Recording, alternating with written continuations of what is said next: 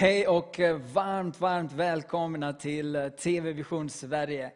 Vi befinner oss i Allingsås eh, i EFS församling hos vår gode vän och broder Johan Norén. Och det är en sån glädje och verkligen underbar fröjd för mig att komma till Allingsås, vara med Eh, oss som är här på plats inne i kyrkan, men också tillsammans med dig, där du är och där du tittar ifrån. Så jag vill bara välkomna dig och eh, jag vill bara tacka dig att eh, du kanske vill vara med oss dessa tre timmar. Det kommer bli fantastiska tre timmar.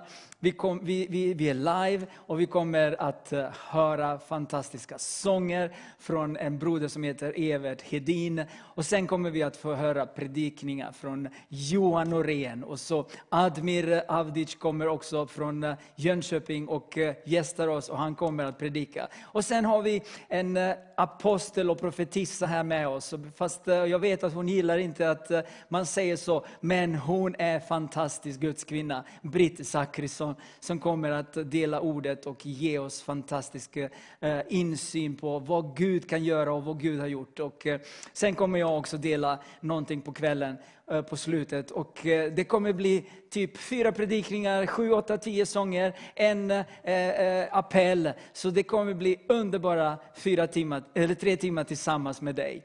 Så jag eh, välkomnar dig. Om du vill så dela gärna detta, den här eh, sändningen med alla på Facebook. Ring till någon. Om du tittar på, på, på, på uh, Viasat eller Kanal Digital, så ring till någon för du kommer bli välsignad. Jag bara känner att uh, vi ska ge Gud den här tiden, att vi ska bara lugna oss inför hans eh, ansikte. Bara tänka på att han ska göra stora saker genom dig och mig. När vi vet att vi vet att vi vet att han är för oss och inte emot oss. Då vet vi att han kommer att sända oss. För han så gå ut och gör alla människor till lärjungar. Halleluja. Vi ska ju prata mycket om att gå ut, vi ska prata mycket om kraften. Men vi kan inte få den här kraften bara för att, att gå, göra saker som inte är kopplade och som är inte rotade i Guds ord, eller hur?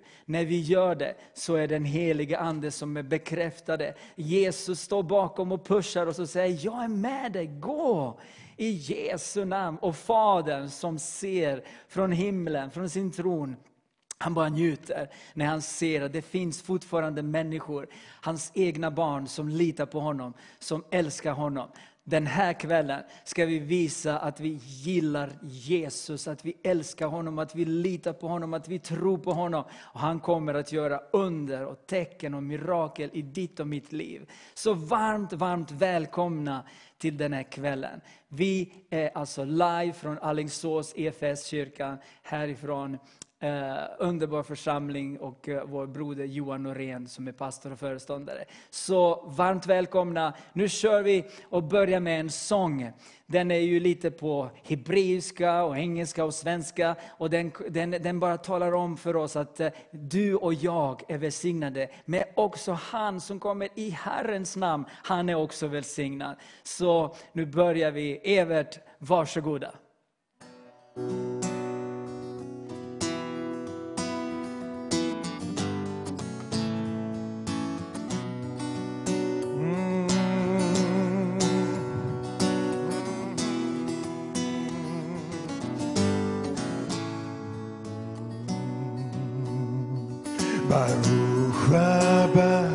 Beshem Adonai, Hallelujah. Baruch Haba, Beshem Adonai, Hallelujah. Baruch Haba, Beshem Adonai, Baruch Abba Beshem Adonai Hallelujah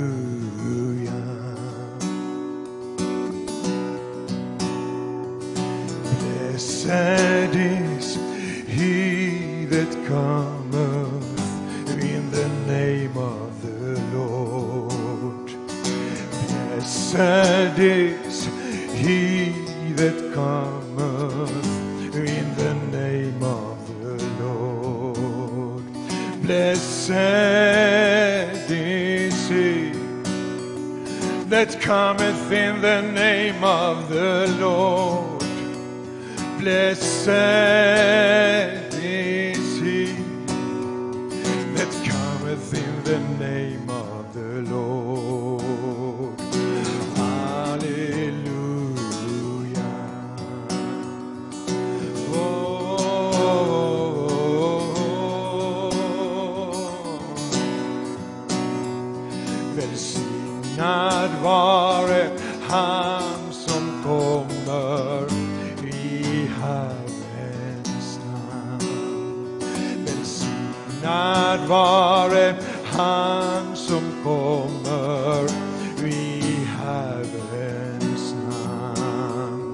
Välsignad vare han som kommer i Herrens namn.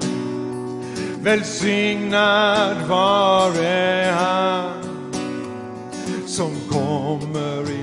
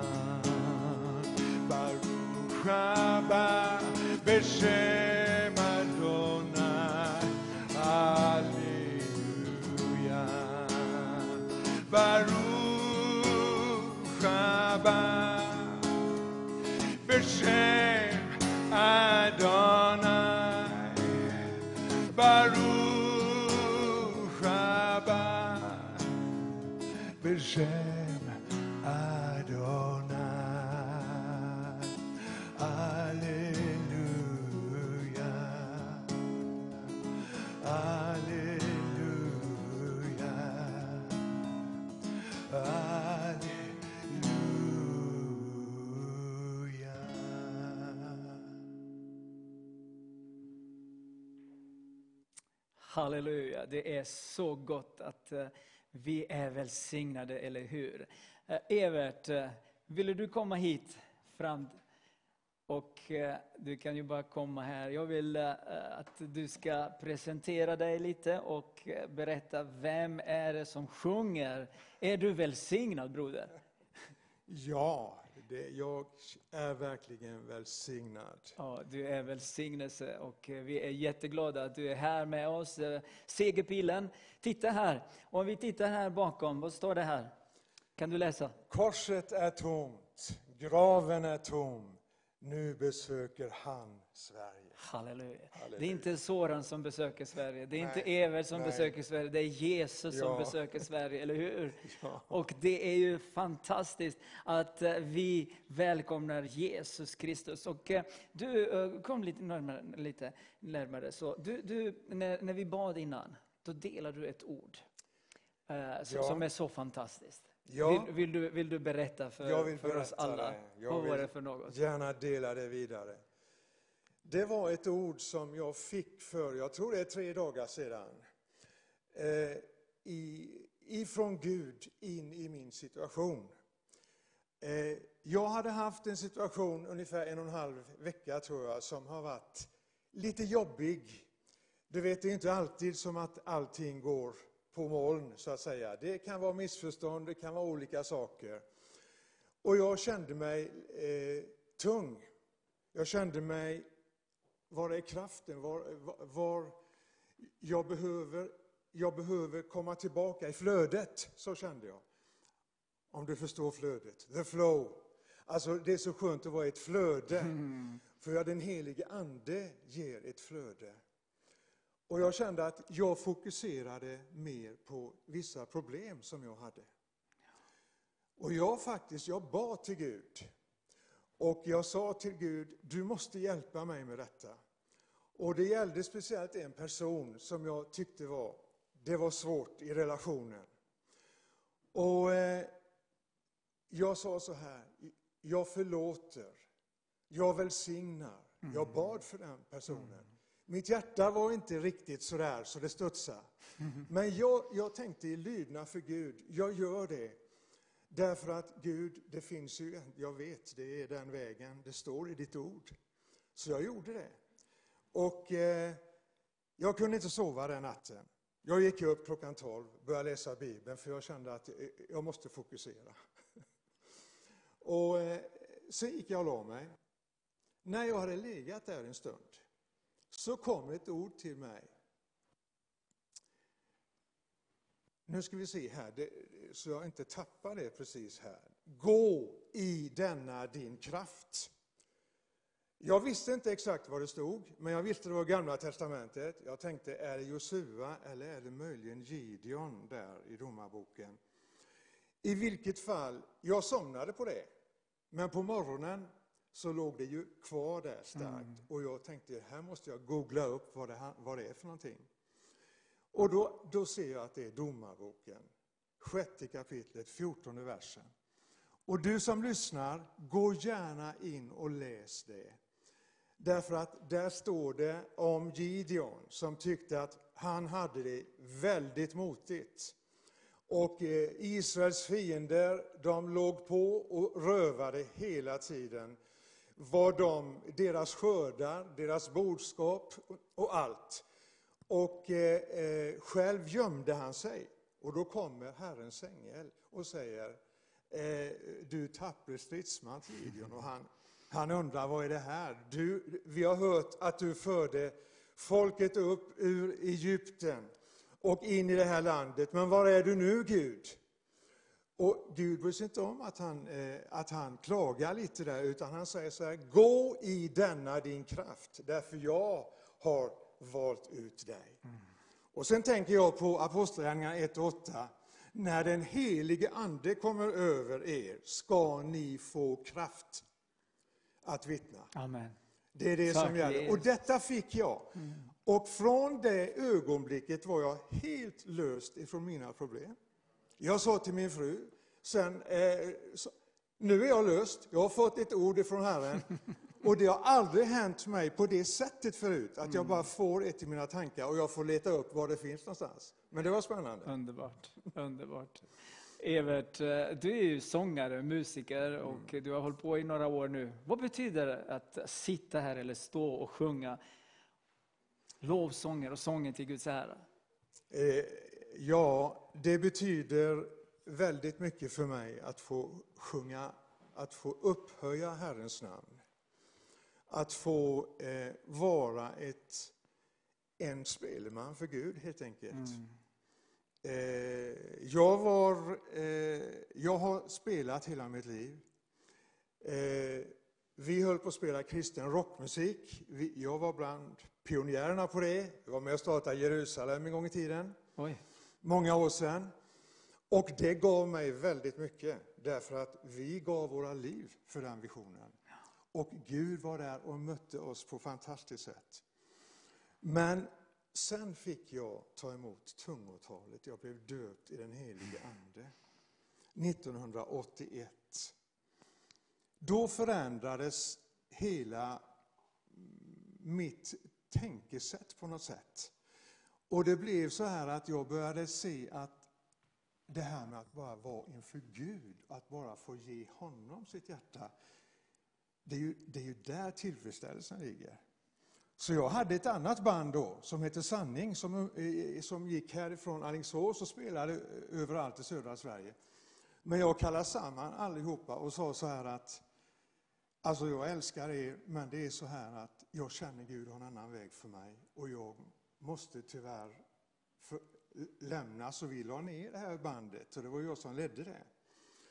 Och jag sa till Gud sen, då sa jag, jag står hellre resten av mitt liv och bara sjunger och spelar med min gitarr för dig. Eh, därför jag älskar att vara i din närhet så starkt. Och eh, det var vad jag gjorde. Fastän jag älskade att ha musiker och älskade att ha det här med du vet, synkoper och tungt, underbart eh, musik. Så. Men jag gjorde det för att Gud eh, på något sätt, han blev så kär för mig. Ja, sen var det så här att jag... Eh, kan jag ta lite till eller? Jag vet inte, det blir många detaljer här nu. Men jag måste säga så här att Gud kallade mig så småningom till, han sa så här, du la ner det här bandet för mig. Och det här, det här var, då fick jag en vision. Då säger han, jag ska ge dig ett nytt band. Ni kommer att resa till olika länder. Ni kommer att få se människor rycka himmelriket till sig. Amen. Ni kommer att få se starka helanden. Eh, och eh, jag var helt tagen av detta. Jag gick ett år havande med den här visionen. Eh, och sen gick jag en bibelskola på ett år. Efter den bibelskolan var slut, då pusslade Gud ihop det här. Och det började med att jag stod med min gitarr och så kommer det fram en kille till mig efteråt och säger Du behöver ingen basist. Ja, ni vet ju vad jag egentligen hade tänkt och vad jag pratade med Gud om. Och eh, jo, sa jag. Och så tänkte jag, ja, han ser inte ut som någon häftig basist precis. Va? Men eh, ja, jag har spelat sedan jag var 12 år, säger han. Och han var nyfrälst, han var helt tänd för Herren. Kanske 19-20 år så här. Va? Och eh, ja, men vi får väl pröva, sa jag.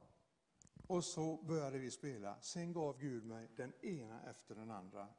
Sen var vi ute och spelade i Östeuropa, framför allt. I Polen mest. Jag har nog varit i Polen mm, nästan 50 gånger. Så jag känner många kyrkor där, från katolska till, eh, till trosrörelsen och pingst och baptist och allihopa. För att Polen låg så på mitt hjärta, jag fick sån kärlek till det landet. Och eh, så var det. Och så vi har varit ute och spelat en massa år och nu är jag gammal och är med på hemmaplan. Det var lite snabbt. Det, det var så fantastiskt. Och du sa till mig att du är ingen predikant. Fantastiskt Evert, underbart. Vi är så glada att du är med oss eh, nu ikväll i Alingsås. Och eh, du kan förbereda dig för nästa sång och du kommer att sjunga för för oss och med oss eh, hela kvällen och jag hoppas att det kommer bli väldigt, väldigt intressant för dig också. Som om du har missat intro, vi är ju i Allingsås EFS kyrka eh, och vi sänder live härifrån och eh, du kommer att lyssna nu till Johan Norén som kommer att dela Guds ord och sen Admir Avdic och så Britt Zachrisson och så jag på slutet kommer också dela ordet med oss allihopa. Så det kommer bli underbara tre timmar tillsammans. Nu kör vi nästa sång och eh, efter den här sången så är det Johan som kommer och delar ordet.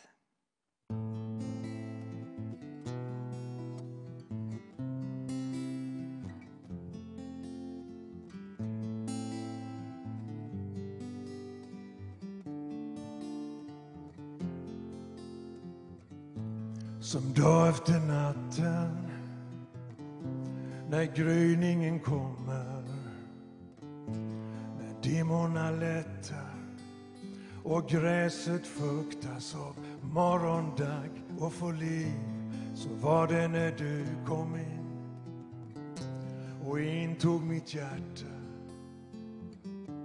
Jag blev helt betagen av dig.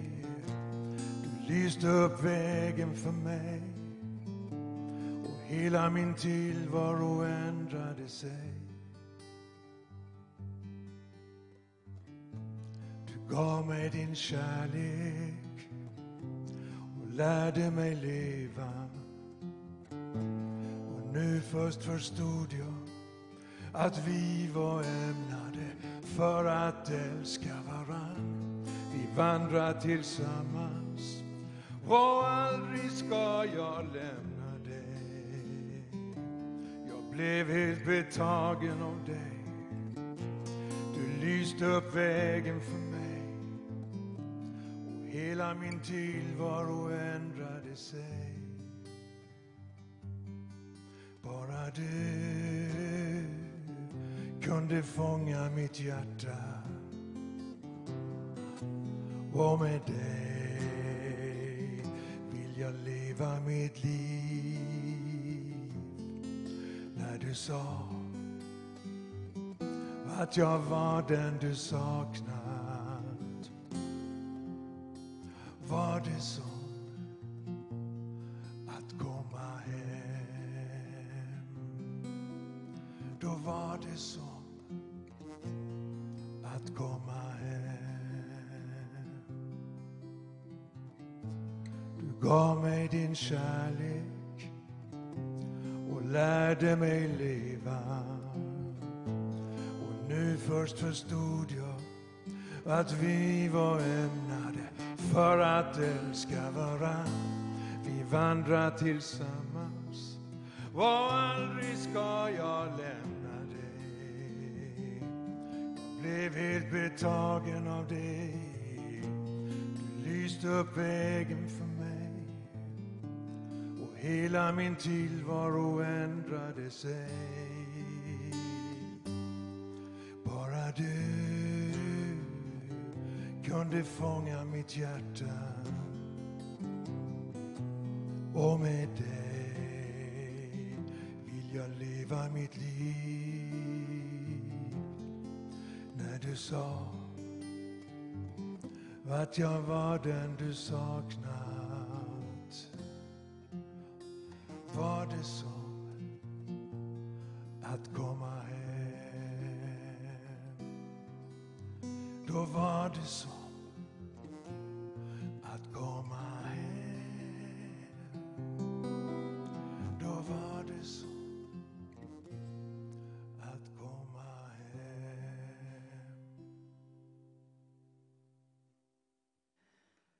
Halleluja, amen. Tack Evert, fantastiskt. Det känns så bra att komma hem, eller hur?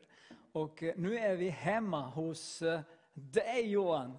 Äntligen! Du har varit hemma hos mig några gånger i Ja. studion. Precis, härligt. Gott att ha er här. Vi känner oss ju väldigt hedrade här i EFS-kyrkan att eh, TV Vision Sverige ville landa med segerpilen här. Amen, amen. Det är underbart. Och, glädje. eh, du är en, en underbar broder. Vi börjar lära känna oss mer och mer. Nu har vi träffats säkert sju, åtta gånger kanske. Något sånt. Mm. Och, eh, jag älskar att eh, vara i din närhet. Du är en underbar broder. Och jag måste säga, det är så många människor där ute som har sett det när du predikar, när du talar. Och vi har fått så bra Vad roligt kommentarer. Ja, men det är och det är så gott. Så vi ser fram emot vad Gud har lagt på ditt hjärta inför den här kvällen. Så var välsignad broder. Då kör jag på. Ja ja, vi är ju jätteglada såklart att få komma till dig ehm, den här lördagskvällen ifrån EFS kyrkan här i Allingsås och hedrade som jag sa att Soran Ruben och, och TV Vision Sverige ville landa här. Jag är tillräckligt naiv faktiskt Soran för att tro att det är ingen slump att ni landar här just nu. Och jag tänker lite den här pilen nu som landar här, att den är, ehm, eh, vi bad ju innan här och eh, Britt, du fick ju ett profetiskt ord, att en, liksom en brinnande pil, så att när den landar så händer någonting. Någonting förlöses, någonting sätts i brand. Så att därför tror vi att det här är inte bara människoplaner, utan Herren har sin hand över detta. Och du som är med ikväll också, att eh, det finns en stor bild. Det är ju fantastiskt det här med media, att ikväll är det ju en, eh, ja, det är en gudstjänst, men det är också ett bönemöte som är, är det den jag ska titta i? Okej. Som är ganska stort. Och den heliga Ande har inga begränsningar i tid eller rum. Han är här, men han är också hos dig just nu. Och jag ska dela ganska fritt ifrån mitt hjärta. Jag ska komma in på en text här som för mig har varit lite märklig, men som jag upplever att Herren har lagt på mitt hjärta lite märkligt just kring den här tiden. Eh, men jag ska börja med, vi är ju en speciell tid nu på kyrkoåret. Första advent var det nu i söndags. Det brinner det första ljuset här bakom mig. Nu på söndag är det andra advent. Och jag var med om någonting lite överraskande för ett år sedan ganska exakt. Eh, första advent, om man är lite mer kyrklig som jag är och följer kyrkoåret, så handlar första advent om att Jesus rider in i Jerusalem. Det är första, eh, man påbörjar ett nytt kyrkoår, ett nytt nådens år. Och då predikar man ofta utifrån den texten, just när Jesus rider in och han välkomnas av sin kyrka. Och jag satt för ett år sedan och skulle förbereda min predikan och så kände jag väl lite att det här har jag predikat över så många gånger, men jag får försöka hitta någon ny vinkling på det hela. Och upplever till min förvåning att den heliga Ande lägger ett helt annat ord på mitt hjärta, och det var ordet hörnsten. För man läser alltid Sakarja-texten om hur, Jesus, hur Messias rider in på en åsna, ödmjuk, in i Jerusalem. Men Sakarjas uppgift var att komma från den babyloniska fångenskapen och bygga upp på nytt templet i eh, Jerusalem. Och då lägger man hörnstenen på plats. Och Den bibliska bilden för hörnstenen det är Jesus Kristus. Hörnstenen, för den som känner till det hela, det är den stenen som man lägger först i ett bygge. Den måste ligga helt rak, den måste vara i perfekt vinkel, för är hörnstenen sned blir hela bygget snett. Lika viktigt är det att Jesus Kristus får vara hörnstenen i våra liv, i våra församlingsbyggen, i allt som har med honom att göra. Och får han vara centrum, får han vara hörnstenen i ditt och mitt liv, då blir livsbygget liksom byggt på en säker grund, som håller inför livets stormar. Och min förnimmelse för ett år sedan det var ungefär detta, att i pandemin, där mycket låg i ruiner, upplevde jag det som att nu vill Herren bygga sin församling på nytt. Vi hade byggt utifrån vår vishet och vår kraft kanske, och vår förmåga. Men det höll inte riktigt för de stormar som kom i pandemins tid. Men nu ville han bygga sin kyrka, så att hörnstenen skulle läggas på plats. Och jag tror faktiskt sådan, jag undrar om inte det har varit så det här året, att det har varit ett byggarår på det sättet, att den helige Ande har kopplat oss på olika sätt. Jag kan se det i församlingen här i EFS-kyrkan. Min upplevelse är att människor har kommit på plats som levande tempelstenar i ett andligt tempelbygge. Man har sagt ja, man har kommit i funktion, och sen har Gud liksom på något vis byggt sin kyrka utifrån hörnstenen. Och nu den här första advent så var det ja, nästan lika överraskande, för jag predikade inte i söndags om de här traditionella texterna, utan jag predikade om något så märkligt som keruben. Som vi möter på olika ställen i Bibeln, men framförallt i Hesekiels första kapitel. Och jag ska återkomma lite mer detaljerat eh, till den här keruben. Eh, men kan säga i korthet att det här är ett tema som är ganska centralt i Bibeln, i den judiska historien, i den kristna historien. Men jag är inte säker på att vi har så våldsamt stor kunskap om vad keruben handlar om och vad den är bärare av. I alla fall inte jag. Jag vet inte hur det är med dig Soran. Eh, men jag kände mig manad av den heliga Ande att titta lite på den här keruben. Och bara man studerar lite kring keruben i Hesekiel 1, Hesekiel 10 finns i Uppenbarelseboken 4 också. Det är det här väsendet, eller egentligen fyra väsenden som har hjul, men samtidigt klövar och den har vingar och den har ögon överallt. Och så har den fyra specifika ansikten åt olika håll. Och de ska jag återkomma till om ett tag. Men eh, bara som ett exempel för hur centralt det här är, så när vi var på min senaste Israelresa i Magdala, och vi var i en synagoga som de hade utgrävt och de hade hittat den här centrala stenen som guiden förklarade var placerad i centrum av varje synagoga. För den symboliserade på något vis Herrens härlighet och påminde om Jerusalems tempel. Och den stenen hade just inskriptionen eller avbildningen av keruben. Det var de här märkliga hjulen som beskrevs. Det var det här väsendet som Hesekiel 1 talar om där. Och när man studerar det i Bibeln, eh, ni vet det är ju keruberna som vaktar vägen till livets träd efter syndafallet. Det är två keruber som, som på något vis är bärare av Guds härlighet inne på nådastolen i det allra heligaste. Det är också keruber som pryder den förlåt som brister i tu när Jesus dör på korset. Och den finns beskrivet eh, profetiskt både i Hesekiel och i Uppenbarelsebokens eh, fjärde kapitel. Och eh, Sammanfattningsvis kan man nog säga att någonting som är centralt för keruben, det är att den är bärare av Guds härlighet. Den är bärare av Guds närvaro. Och Det här var en lång introduktion till det jag ville säga. För jag undrar om det inte kan vara så nu att nu har Herren på något vis han har lagt sin grund, hörnstenen är på plats, grundstenarna är på plats. Vi har fått ett år på oss att komma på plats och komma i funktion, säga ja till Herrens kallelse. Och är det nu på plats, då är nästa steg i tempelbygget att Herren vill komma med sin härlighet. Han vill komma med sin närvaro och därför tror jag att just keruben är så intressant. Men jag återkommer till keruben, för att det är tyvärr så att det inte bara Herren som håller på och bygger någonting som ingen av oss har den fulla förståelsen av. Utan jag tror vi får hänga på så gott vi kan. Vi får urskilja, vi får pröva, vi får låta oss liksom kopplas med människor omkring oss och låta honom bygga sitt tempel, sitt andliga tempelbygge, bygga sin kyrka i den här sista utmanande tiden. Men det finns någonting annat som också börjar ta liksom form på ett ganska obehagligt sätt. Och då säger jag nu när jag börjar tala om de här sakerna att det här är jag inte expert på. Men jag hoppas ändå kunna säga tillräckligt mycket av det lilla jag tror jag ändå har kunnat se av det hela och på något vis har någon som när täckning för. För det är att det beskrivs ett annat märkligt väsende Både i de gammaltestamentliga profetiorna och i Uppenbarelseboken. Och det är flera saker, men bland annat är det någonting som går um, under namnet vilddjuret. Det finns i Daniels bok och det finns också i Uppenbarelseboken 13. Jag kan inte gå in för detaljerat för jag känner att jag har inte kunskapen kring de här sakerna. Men det är i alla fall också ett väsende. Det är många huvuden, det talas om horn, det talas om kronor. kronor. Det är alltså någon form av auktoritet. Det är någonting som vill ta över och eh, regera på den här jorden.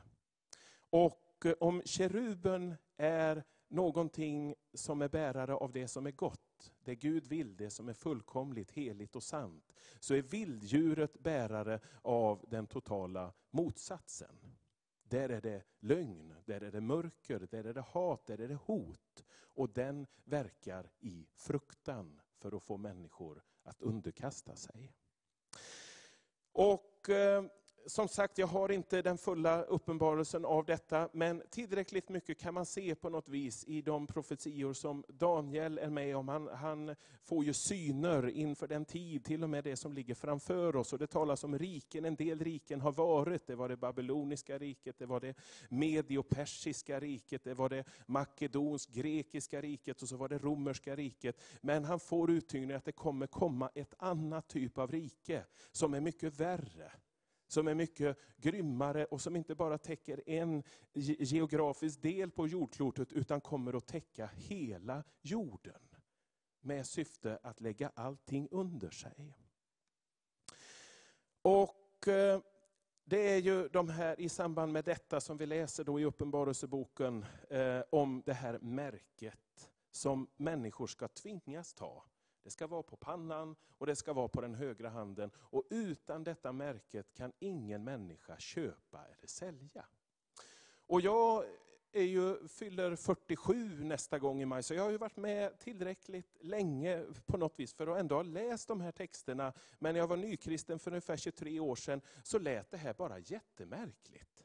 Vad kan det handla om? Ett märke som du behöver för att få köpa eller sälja?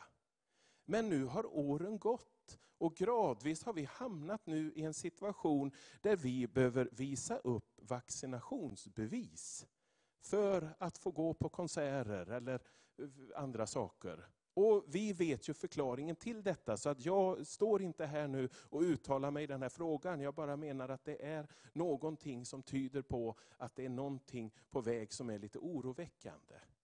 När det blir så att friheten börjar eh, tas ifrån oss gradvis. Så att det känns inte längre lika avlägset att behöva ett märke på sin panna och på sin hand för att få handla.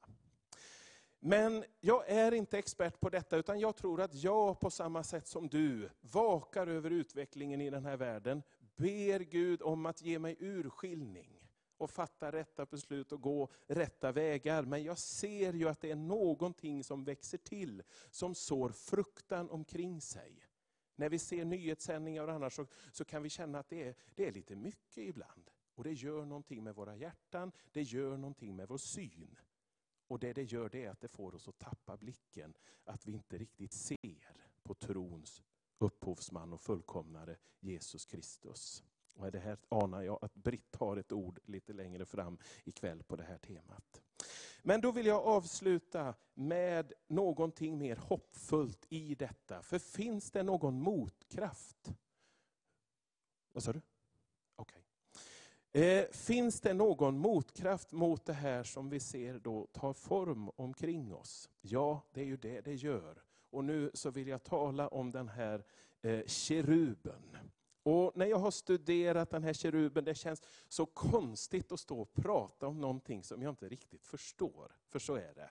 Jag förstår det inte, jag tycker det verkar märkligt. Och den här texten i Esekiel, den har jag ganska ofta liksom läst snabbt men, men gått igenom för jag tänker det här förstår jag ändå ingenting av. Men när man studerar den här texten så, så är den ganska intressant och har nog förmodligen mer med oss människor att göra än vad vi anar. För det står att den här, de här väsendena, eh, mitt i elden, jag är i den femte versen i Hesekiel, syntes något som liknande fyra levande väsen. Det såg ut som människor. Varje väsen hade fyra ansikten, vart och ett, ett av dem hade fyra vingar. Eh, deras ben var raka och deras fötter liknade fötterna på en kalv och de glänste som skinande koppar. De hade människohänder under sina vingar på alla fyra sidorna. Alla fyra hade ansikten och vingar. Deras vingar slöt sig in till varandra och när de gick behövde de inte vända sig utan de gick alltid rakt fram. Och nu kommer det som är min poäng idag här som jag hoppas kan vara till en uppmuntran för dig och mig i den tid som vi nu Eh, är i. För de här fyra ansiktena, det var fyra olika saker. Eh, deras ansikten var å ena sidan människoansikten. Det var lejonansikten. Det var tjuransikten och det var örnansikten. Och hur ska vi förstå detta sådan? Det är inte så lätt. Men jag tror att det här vill säga oss någonting. Jag tror, som någon skrev, en uttolkare av detta, att keruben är liksom eh, prototypen för allt skapat. Eh, det är alltså en stamkerub som är centrum för allt skapat och även vi människor på något vis har de här olika sakerna i framförallt vår pånyttfödda natur. I vår mänsklighet men framförallt i vår pånyttfödda natur. Och Den mänskliga ansiktet, det är ju det otroliga som du och jag har som är människor. Att Gud har gett oss ett förnuft. Och med hjälp av det förnuftet ska vi förvalta det Gud ger oss. För vi är kallade att vara bärare av hans härlighet och hans närvaro. Men vi får göra det genom att använda vårt förnuft. Och Jag vet inte hur det är med dig, men när jag ber så får jag inte alltid svar exakt precis hur jag ska göra. Utan det är som att Gud ibland bara låter mig fatta mina val. Grundat på slutledningar som jag får göra med hjälp av mitt förnuft. Alltså vårt förnuft är något fantastiskt, det är något gudagivet. Men det handlar om att vi är förvaltare av Guds helighet och Guds liv. Sen har vi lejonansiktet och det är ju väldigt intressant. Och Det har jag upplevt sedan jag blev kristen, att i vissa tuffa lägen, Evert pratade ju om det tidigare, och ibland har jag upplevt det hur det är som att det kommer någonting som ansätter mig. Det ansätter mina tankar, det tar frimodigheten ifrån mig, det vill fylla mig med fruktan. Och Jag tror att det är en ond andlig verklighet som vill stjäla och som vill stoppa och begränsa det som jag är bärare av. Och Ibland så kan det här bli ganska kompakt, det kan bli ganska tungt. Och Jag undrar hur ska jag klara detta i längden? Men sen kan jag uppleva hur det är någonting som reser sig upp i mig. Och jag kan uppleva det som att det är lejonet av Judas stam. Ibland när jag sitter i min bil i de här lägena, då kan jag börja hojta och ropa. Och det känns som att det inte är bara Johan Norén som sitter där. För det är någonting i mig som tar i. Och efter det så är luften liksom rensad. Vad är det du och jag har fått? Jo, vi har fått en lejonnatur i oss. Vi har lejonet av Judas stam i oss. Som aggressivt, med flammande ögon, går till attack mot allt som vill stjäla och begränsa Guds liv och Guds närvaro i våra liv. Så där tror jag vi har lejonnaturen. Vad är tjuren då? Jo, tjuren är ju herden för husdjuren, eller den främsta. Tjuren är på det sättet att den ger aldrig upp. Du kan lägga hur mycket som helst på tjuren och han viker sig inte. Vi talar om att man är tjurskallig. Alltså tjuren har någonting i sig som inte viker ner sig. Det bär. Och det bär, och det bär, och det bär. Och du och jag hade inte varit där vi är idag om vi inte hade haft den här tjurnaturen i oss som gör att hur tungt det än är, så är det någonting i oss som bara inte kan ge upp. För vi har någonting i oss som är som en tjurnatur. Det är trotsigt och det är starkt, men det är inte explosivt som lejonet, utan det är liksom en dag i taget. en sak i taget. Segt, uthålligt, men starkt flyttar det på bergen som är i vägen och det motstånd som den onde har. Så där har vi människoansiktet, vi har lejonet, vi har tjuren och så har vi örnen. Och örnen tror jag är väldigt viktig att identifiera i våra liv också. Vad är det örnen står för? Ja, den står för väldigt mycket, men örnen strävar hela tiden uppåt. Den är ju den främste i fågelriket. Den strävar hela tiden uppåt, uppåt, uppåt. Vad handlar det om? Jo, jag tror det handlar om att det Gud har lagt i våra liv, våra ny, nya skapelser, de är inte statiska. Utan de fortsätter att förnyas.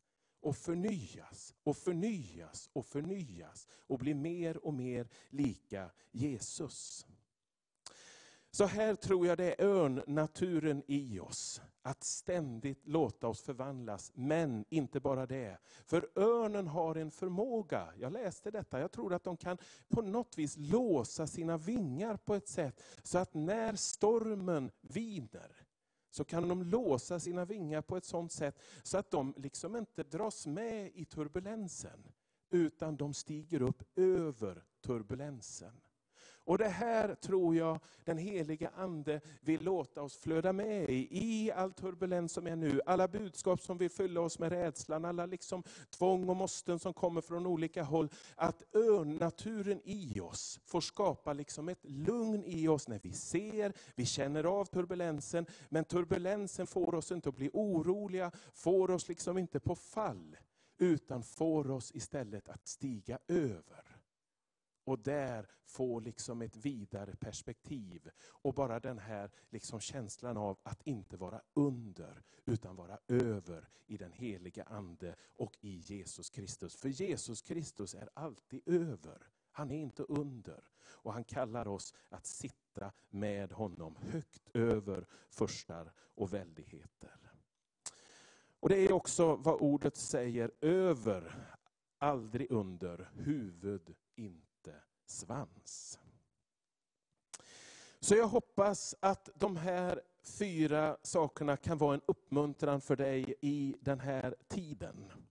Och har jag några minuter till sådan här, så tror jag att det kanske kan vara så här nu, att de här sakerna som jag beskriver nu, det är bra, och bara jag nämner det så blir jag på något vis lite styrkt. Att jag kan ju tänka om mig själv, Johan Norén, ja, det är inte särskilt mycket att hänga i granen. Och det är det inte. Och det är inte kanske så mycket att hänga dig i granen heller. Men lägger vi in de här bitarna i vilka vi är i Kristus Jesus. Vi är skapade till människor, Guds avbild. Vi har en lejonnatur i oss. Vi har en tjurnatur i oss. Och vi har en örnnatur i oss. Och det är inte konstigt, för Jesus Kristus är skapelsens liksom centrum, och skapelsens mål och skapelsens krona. Men vi är också skapade till hans avbild.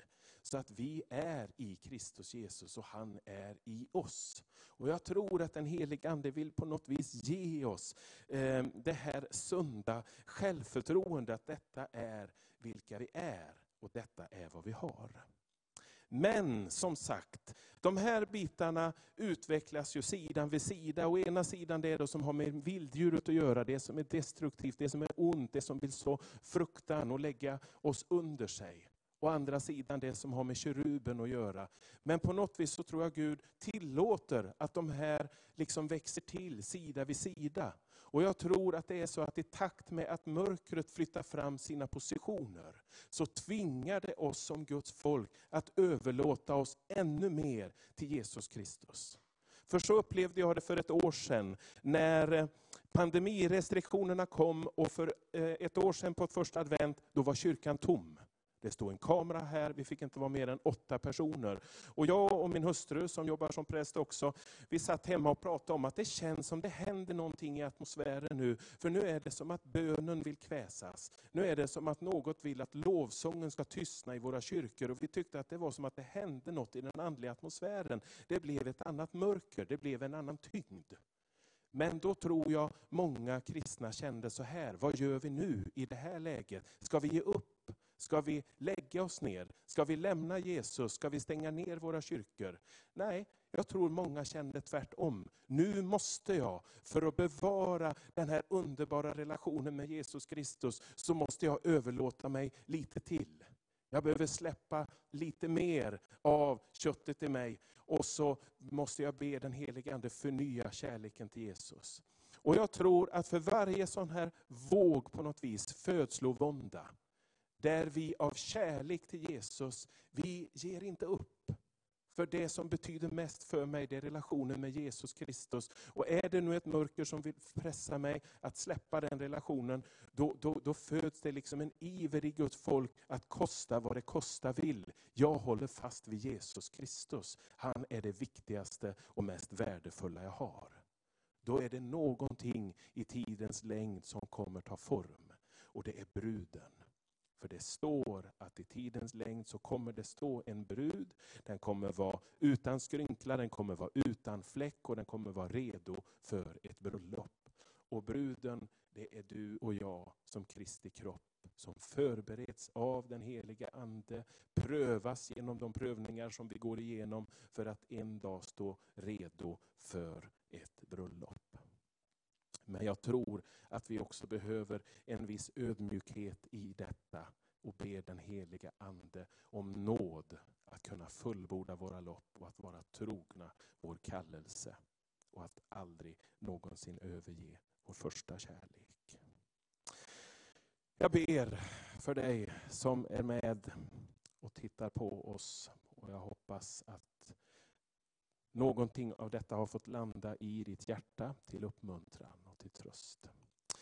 Herre Jesus Kristus, jag bara tackar dig för att du är kungars kung och du är herrars herre. Du har vunnit en evig seger redan. Du sitter på Faderns högra sida. Vi vet redan hur, hur det kommer att bli. Det har profetorden både i gamla och nya testamentet redan gjort klart för oss. Att det är du som kommer låta din seger på den här jorden en dag bli fullkomnat och få bryta igenom. Men för oss är det inte riktigt, eh, vi, vi är inte riktigt där än, utan vi har en väg att gå. Och då vill jag bara be dig nu här att du förlöser en nåd över allt ditt folk som är med och lyssnar idag. Jag ber bara att du förlöser den här första kärleken. Den här kärleken till dig Jesus Kristus som gör att hur trångt det än känns, hur motigt det än känns, hur pressade vi, vi än är att överge dig, så släpper vi inte taget. Därför att kärleken till dig är det dyrbaraste vi har. Jag tackar dig för att du bara förlöser den agape-kärleken nu, genom din helige Ande, i varje hjärta som är med just nu. Och är du, eh, sitter du framför tvn eller datorn så bara, bara lyft dina händer mot himlen och låt honom bara fylla dig med sin helige Ande. För du och jag är kallade att bära hans närvaro bära hans härlighet, för vi är ett tempel för den heliga Ande. Om detta ber jag i Jesu Kristi namn. Amen.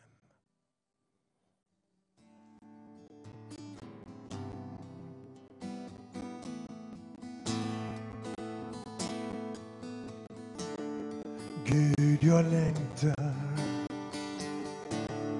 efter dig. Kom med din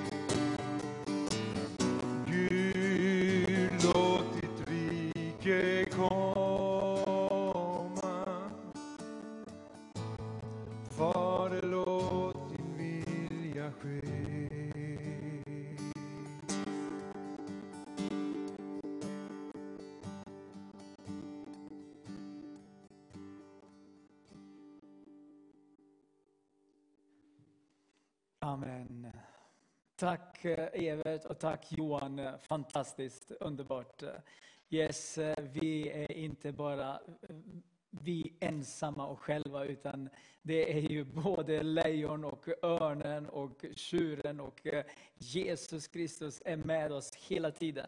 Jag ser på Facebook att ljudet skrapar när man lyssnar och det bort, tar bort hackning i ljudet. Så jag skulle vilja be våra ljudtekniker att kolla över ljudet. Så jag vet inte vad det är som eh, pågår, men eh, jag hoppas att eh, det går bra just nu. Och att ni inte missar någonting, för vi har precis börjat. Vi har kört i 55 minuter. Det är så många, många fantastiska predikanter framför oss och Guds ord har gått ut från Johan och Evert. Och det kommer mer och mer. Gud kommer att fylla på ikväll. Han kommer att fylla din själ och din ande. Så att när du lägger dig efter klockan 10 så kommer du bara ropa tack Jesus för din nåd, för din barmhärtighet och din kärlek. Tack att du har fyllt mig med vad jag behöver. Och vet ni vad? Just nu så känner jag att eh, där, där, vid varje konferens så, brukar vi säga nu kommer eh, offertalet, nu kommer eh, bössan ut och nu skickar jag det här andliga bössan ut i hela Sverige. Och känner du att du vill vara med och bidra och, och eh, göra, eh, hjälpa oss med materiella medel så finns det faktiskt möjlighet ikväll att ge, välsigna oss. Ni ser swishnumret om du, är, om du bor i Sverige, Vips om du bor i Norge. Det finns det plusgiro också om du, kan, om du vill ge genom plusgiro. Men sen, sen eh, finns det faktiskt så att du inte har någon möjlighet så du kan ju mejla oss och också fråga efter inbetalningskort så kan vi också skicka det till dig. Var med oss, var med och bygg den eh, Vision Sverige. Bygg Nehemjas mur runt omkring Sverige. När vi sitter i studion så säger vi bara var med, för muren ska vara stark och tjock. Så att eh, vi kommer att känna oss trygga i, inom, i staden. När muren som är du, som hjälper oss. Muren som är den helige Ande som hjälper oss. Så den helige Ande hjälper på det andliga planet, men du och jag, vi hjälps åt med det här som vi har fått att förvalta. Just pengar, kronor eller vilken, vilken valuta som helst. Eh, så går det bra att skriva kanske segerpilen eller Nehemjas mur och hjälp oss med det här jordiska. Så tack så jättemycket. Jag eh, är jättetacksam för varje krona. När vi till exempel hjälper fattiga i Albanien.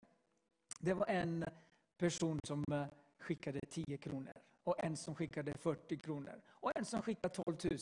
Men jag tänker just på, på de här små medel. 10 kronor för någon betyder så mycket. Och eh, vi vill säga tack för varje krona. Gud välsigna dig.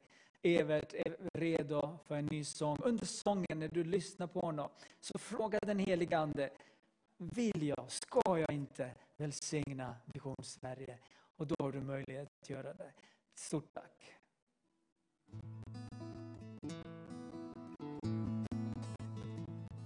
Guds källa har vatten till fyllest för törstan En källa med levande vatten som gäller för var och en. Källa så klar,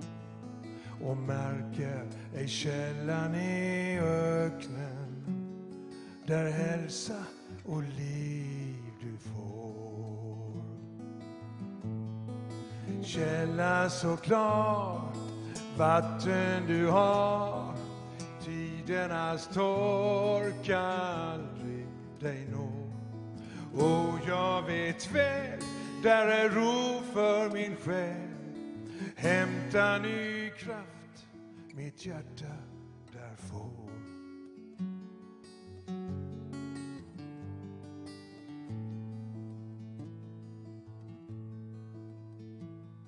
Så vila min vän vid en källa långt borta från fiendens hot.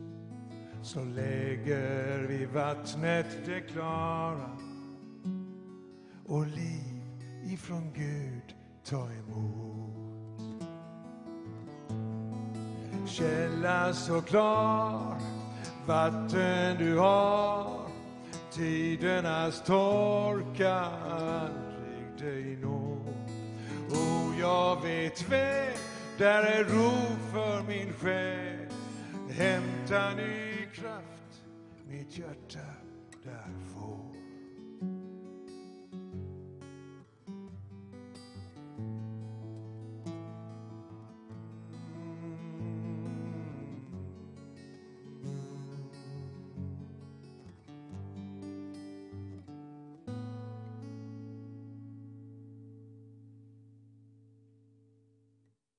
Amen. Tack, tack Evert. Nu står jag med min broder Admir här. Jag har saknat dig. Detsamma, detsamma. Hur mår du?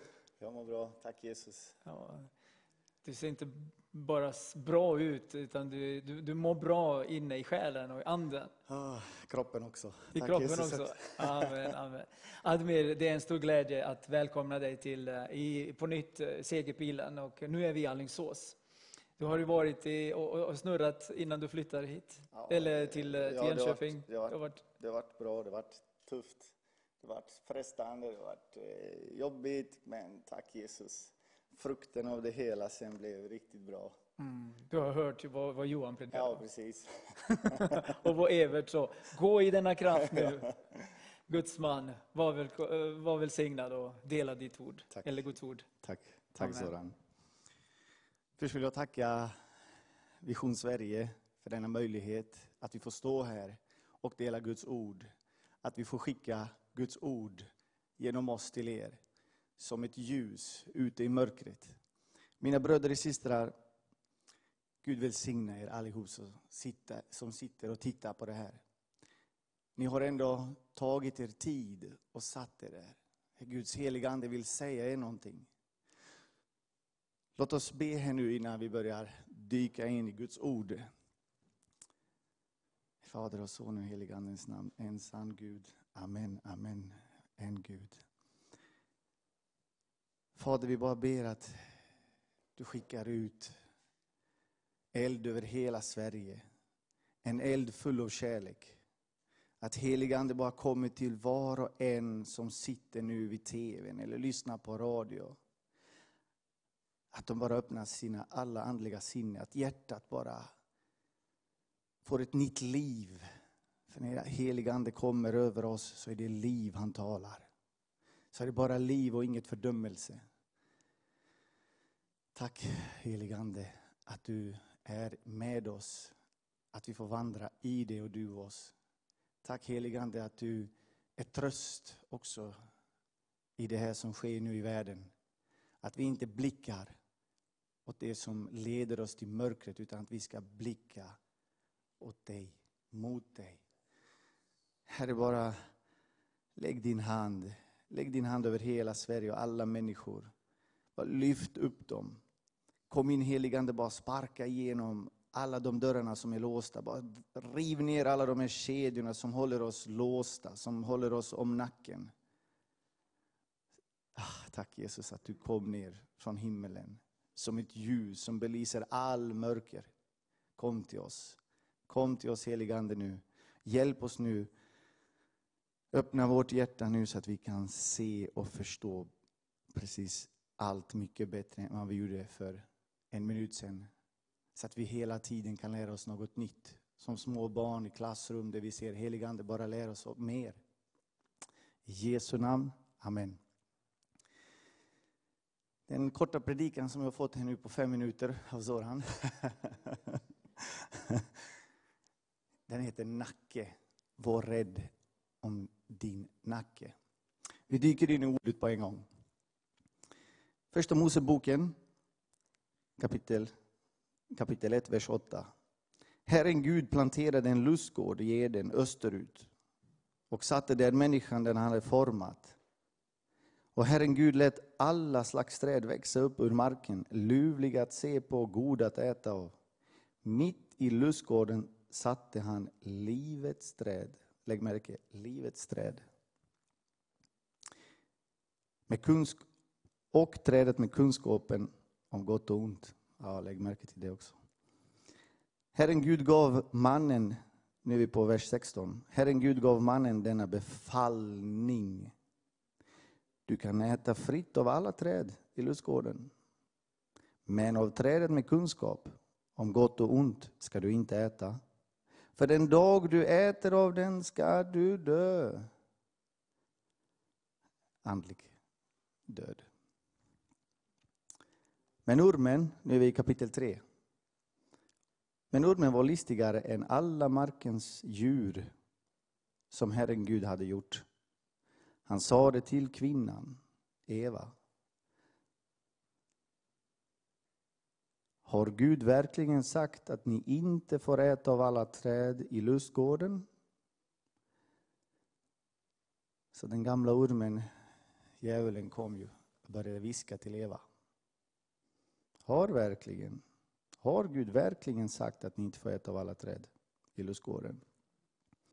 Kvinnan svarade ormen. Vi får äta av frukten från träden i lustgården. Men om frukten på träden mitt i lustgården har Gud sagt, ät inte av den och rör inte vid den, för då kommer ni att dö. Ja, här kom första synden. Gud har inte sagt rör inte. Rör inte vid den. För Gud har sagt till Adam. Du kan äta fritt av alla träd i lustgården, men av trädet av kunskap, gott och ont, ska du inte äta den. Så hon har lagt till. Hon la till någonting där. Vad var det? Rör inte vid den. Så när djävulen kommer och viskar till oss, han kommer alltid lägga till lite extra, eller så kommer han dra, dra av lite. Uppenbarelseboken säger tydligt och klart, den som lägger till, eller den som drar av, så säger Herren Gud, jag ska ta hans del från livets träd. Och han får inte se den heliga stad, staden. Så man kan ju se tydligt att tvivel, tvivel kom in i Eva. Hon tvivlade. Så när tvivel kommer in i våra liv, när vi tvivlar på Guds ord,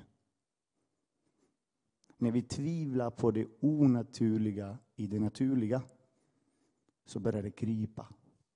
Så kryper det. Lägg märke ordet kryper, det är som en snake, som en orm som kryper, kommer in och börjar viska. Men det, det har väl inte Gud sagt? Det är väl inga problem med det där? Ja, det är väl en liten synd, det är väl inte så stort. Det är inte så stor synd, bara en liten synd. Det händer väl inget? Jag kan väl följa kunskap, kunskapen och se vad som händer på gott och ont. Jag blir min egen Gud. Jag blir mitt huvud över min kropp. Jag bestämmer. Jag kan allt bättre. Vem ska rätta mig? Vem ska säga någonting till mig? Jag kan allt. Jag svänger av och börjar äta kunskapens träd. För själen i mig vill inte underordna sig Guds vilja, utan den söker min egen vilja. Så själen går åt vänster, men handen går åt höger. Så när vi börjar äta mer och mer och mer av kunskapens träd så blir vi gudar, precis som det står här. Att vi ska bli egna gudar. Och vi vet hur det är i början. I början blir det jättebra. Det kan se hur bra som helst. Många som blir ärade. Vi ärar bara vår Herre Jesus Kristus. Många blir väldigt högmodiga. Jag har gjort det här.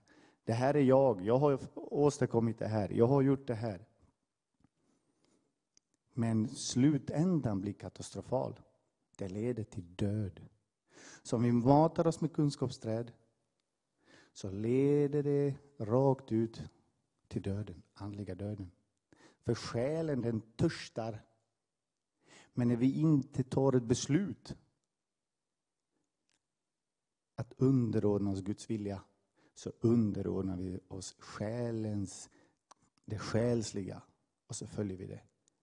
För själen vill ju bli fylld med någonting. Den söker det var i det världsliga.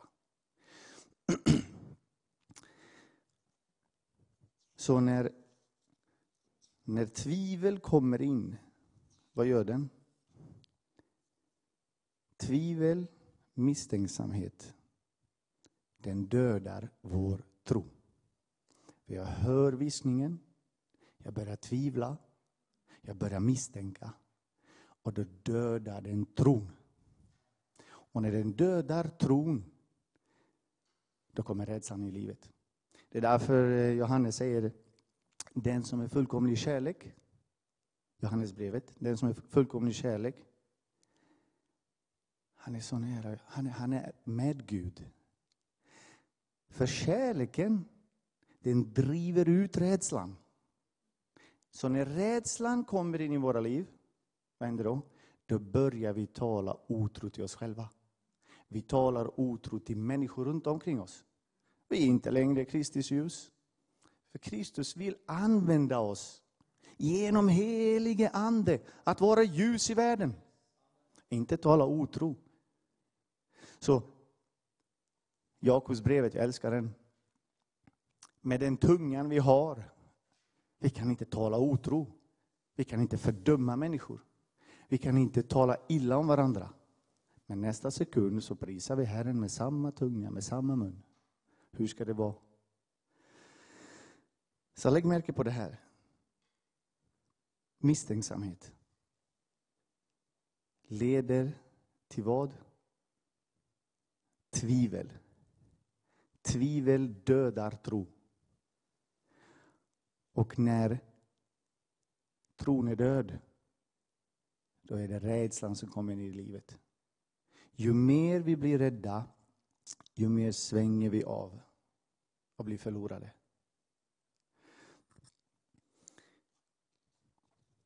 Helige Ande, han vill uppenbara för oss djävulens strategi. Hur han jobbar. Och det kan vi känna igen också idag i världen. Vi kan titta på tv vad som händer i världen idag. Man ser djävulens verk. Hur? Jesus säger själv, ni känner igen dem på frukten. Ni kan se på deras gärningar. Hur är deras gärningar? Men Jesus han kom för att befria oss från mörkret. Att bara slita ner alla kedjor. Att ta ner allt som binder oss. Bröder och systrar, vi har fått Guds löfte här. Låt tvivla inte. Tro på det onaturliga i det naturliga i var och en liv idag. Vi är kallade för våra vad? Guds barn. Vi är Guds barn, vi är kallade för våra vad? Hans bärare av ord till andra människor. Ska vi behålla det oss själva? Ska vi gräva ner det? Precis som Bibeln säger. När de grävde ner alla talenterna och väntade tills Herren skulle komma. Det kan vi väl inte göra? Utan han gav ju oss att vara instrument. Att vara instrument för evangeliet. Vår tro bygger på den uppståndne Jesus. Jag har läst många, många olika religioner. Och jag har tittat och läst och läst. Det finns inte en enda någonstans där en död har kommit tillbaka till livet för att bevisa oss. Se mig. Jag har vunnit döden. Jag har kommit ner för att frälsa era själar. Att ta er till mig. Idag i den världen vi lever i idag så lever Kristus i oss. Men när vi flyttar då kommer vi leva med Kristus, i Kristus. Så vår mål är att komma dit. Tack Jesus, tack Jesus. Eh, fick jag fem minuter till? Eller? Så hur ska vi göra? Jag vet vad vi ska göra. Vi ska tro på Guds ord.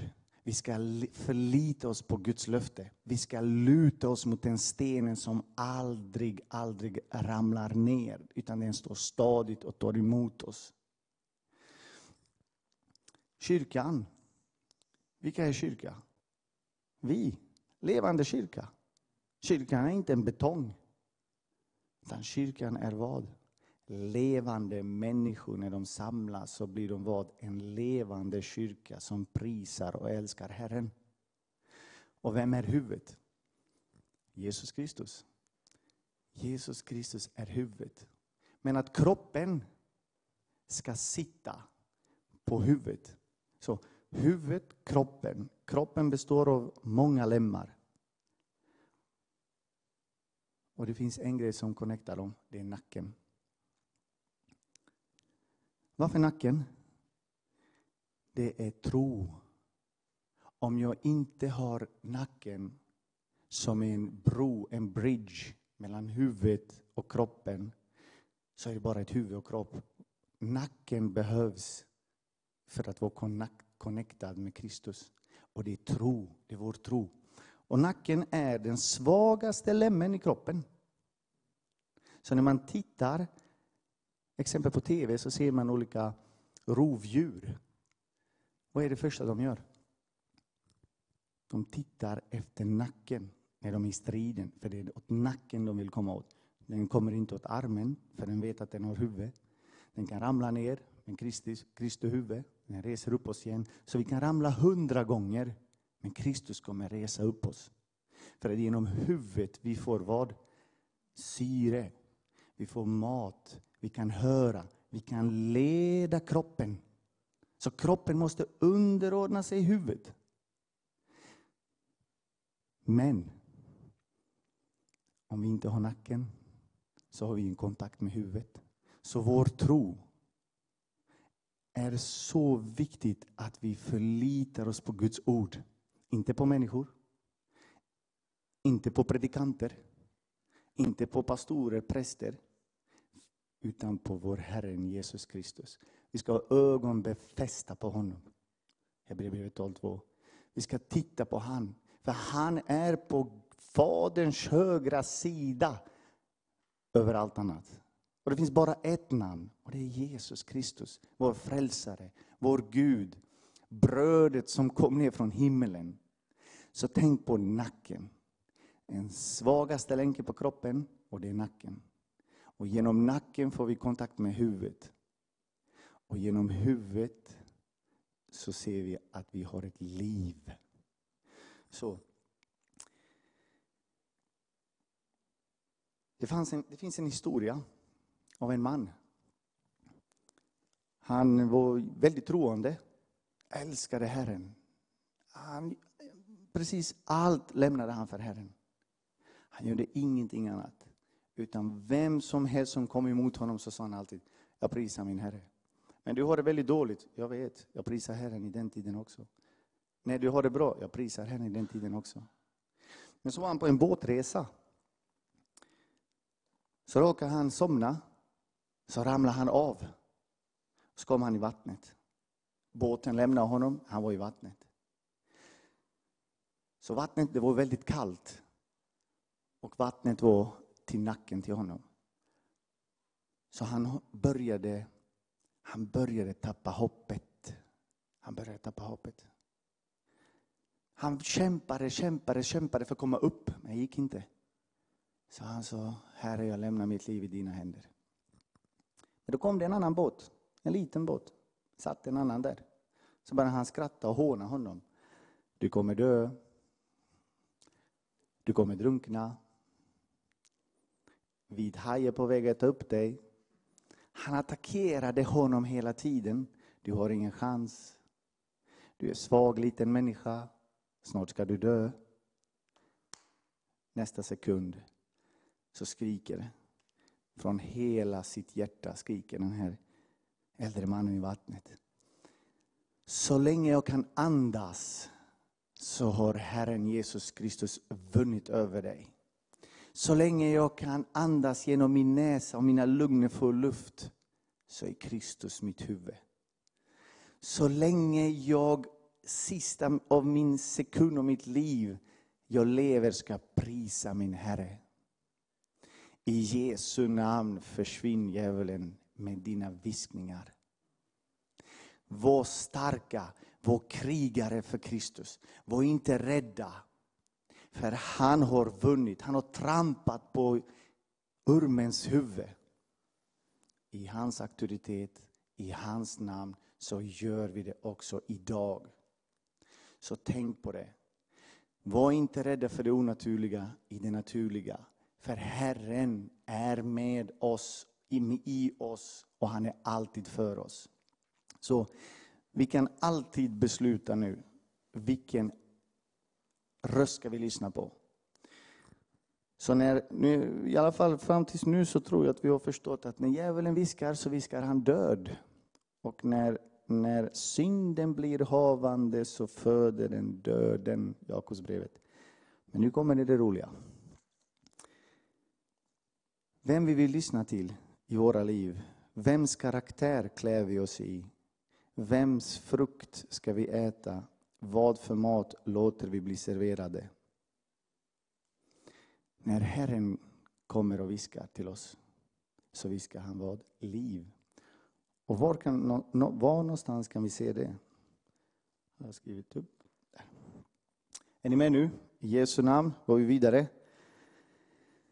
Så när Herren viskar så ger den liv, liv i överflod. Lukas evangeliet kapitel 1, den underbara kapiteln. När ängeln kom till Maria, heliga Maria, då sade han glädje, han kom med glädje till henne, för att du har fått nåd. Herren är med dig. Men hon blev förskräckt. Hon blev lite orolig, hon blev lite rädd. Oj, vad händer nu? Onaturliga i det naturliga. Men då sade ängeln till henne, var inte rädd Maria, för du har funnit nåd hos Gud. Han, och då står det, eh, nåd hos Gud, ja, du ska bli havande för en son och du ska ge honom namnet Jesus. Han ska bli stor och kallas den högste son. Och Herren Gud ska ge honom hans faders Davids tron. Han ska vara kung över Jakobs hus för evigt och hans rike ska aldrig ta slut. Då sade Maria till ängeln, hur ska detta ske? Tvivel igen, hur ska detta ske? Den kommer till oss varje dag. Hur ska det här ske? Hur är det här möjligt? Men då säger han, ängeln svarade henne, den helige ande ska komma över dig och den högstes kraft ska vila över dig och mig och hela Sverige. När vi åkallar hans namn, när vi åkallar hans namn, han hör oss. För han är alltid nära oss. Och vi måste ta beslut, vem ska jag lyssna? Ska jag lyssna viskningar som ger mig död? Eller ska jag lyssna till Herrens röst? Så Herren känner igen sina och hans känner igen Herren. Varför då? För de känner igen honom på rösten. Så att ett beslut till ett omvändelse, syndernas bekännelse, syndernas förlåtelse. Vi kliver in i Guds rike. Vi kliver in i Sons rike. För han kom ner för att rädda oss och frälsa oss. Så varje dag börjar dagen. Herre, ske din vilja idag, inte min vilja. Herre, led mig idag. Herre, visa mig vägen. Herre, öppna mitt hjärta så jag kan förstå bättre. Så att jag inte dömer människor, så att jag inte fördömer, så att jag inte talar otro till någon. Herre, lär mig, ge mig nytt språk, öppna mitt hjärta så jag kan tala liv till folk. Så att jag kan bara gå ut i världen och tala och peka på dig, till vem jag träffar. En kvinna i affären, en människa på busshållplatsen, en arbetskollega. För vi ser att det är nu, det händer nu. För frälsningens dag är här nu, inte imorgon. Det står ingenstans i Bibeln att vi är garanterade liv imorgon. Utan det är idag det gäller. Det är den sekunden det gäller. Den ögonblicken kommer aldrig tillbaka igen. Ska vi låta människor gå förbi oss utan att de får höra vad? Evangeliet. Herre, forma oss efter dina ord, efter dina löften. Herre, bara öppna mer och mer mitt hjärta så jag kan bara kliva in i det. Att jag kan vila in i detta.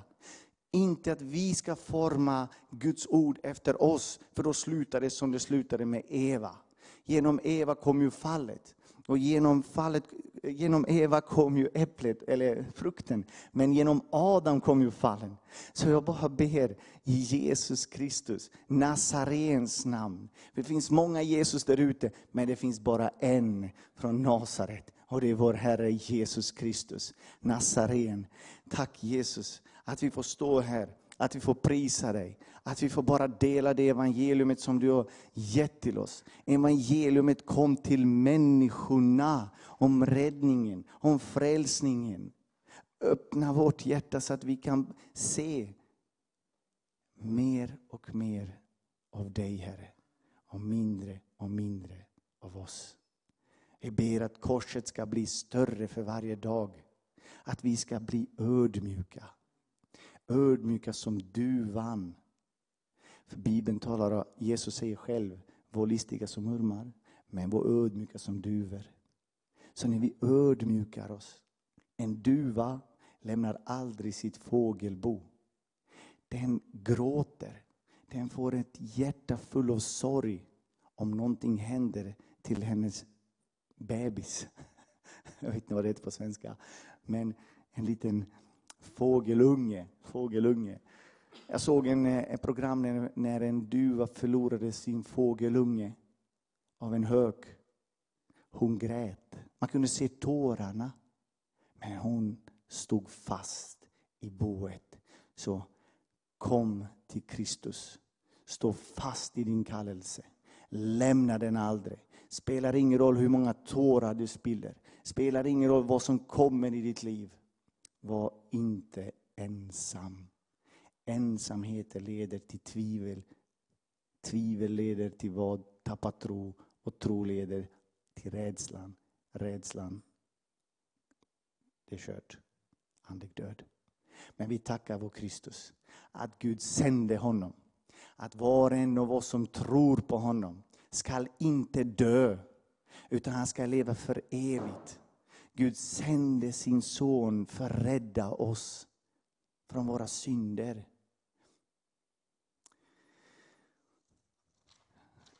Jag skriver en sak här.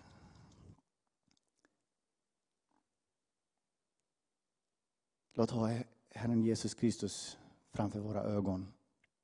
Jesus lärdomar vägleder oss till evig lycka.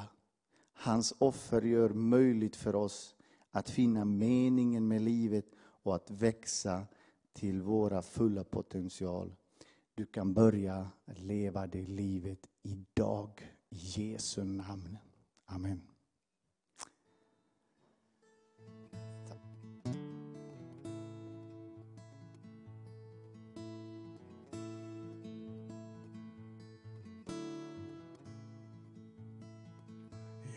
Älskar dig.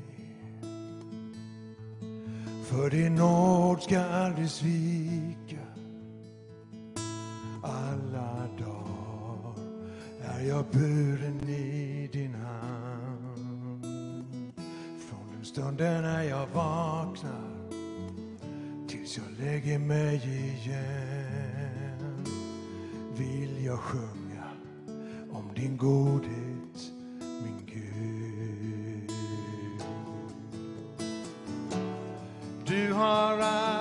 varit trofast. Du har alltid varit god, så god. Så länge jag har kraft att andas ska jag sjunga om din godhet, min Gud. Din milda röst, har lett mig genom elden. När natten föll var du ändå alltid nära. Du är min gode fader. Du är min bästa vän. Jag har levt i din godhet,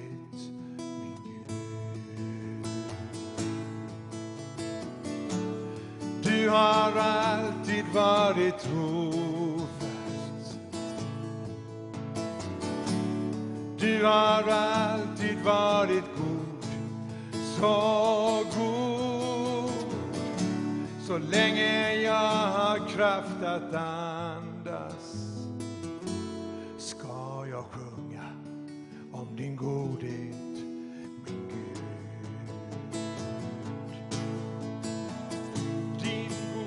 ska följa mig, ska följa efter mig.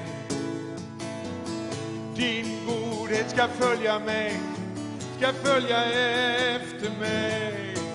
Med allt jag är och med allt jag har, mitt liv ska ära dig.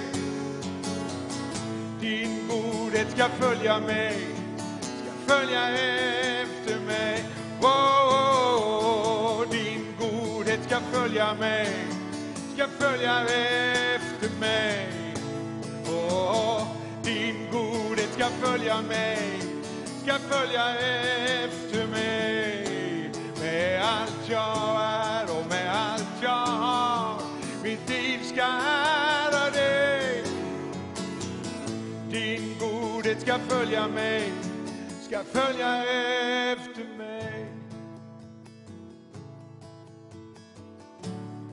Du har alltid varit trofast. Du har alltid varit god, så god. Så länge jag har kraft att andas ska jag sjunga om din godhet, min Gud. Ska jag sjunga din godhet, min Gud. Ska jag sjunga om din godhet,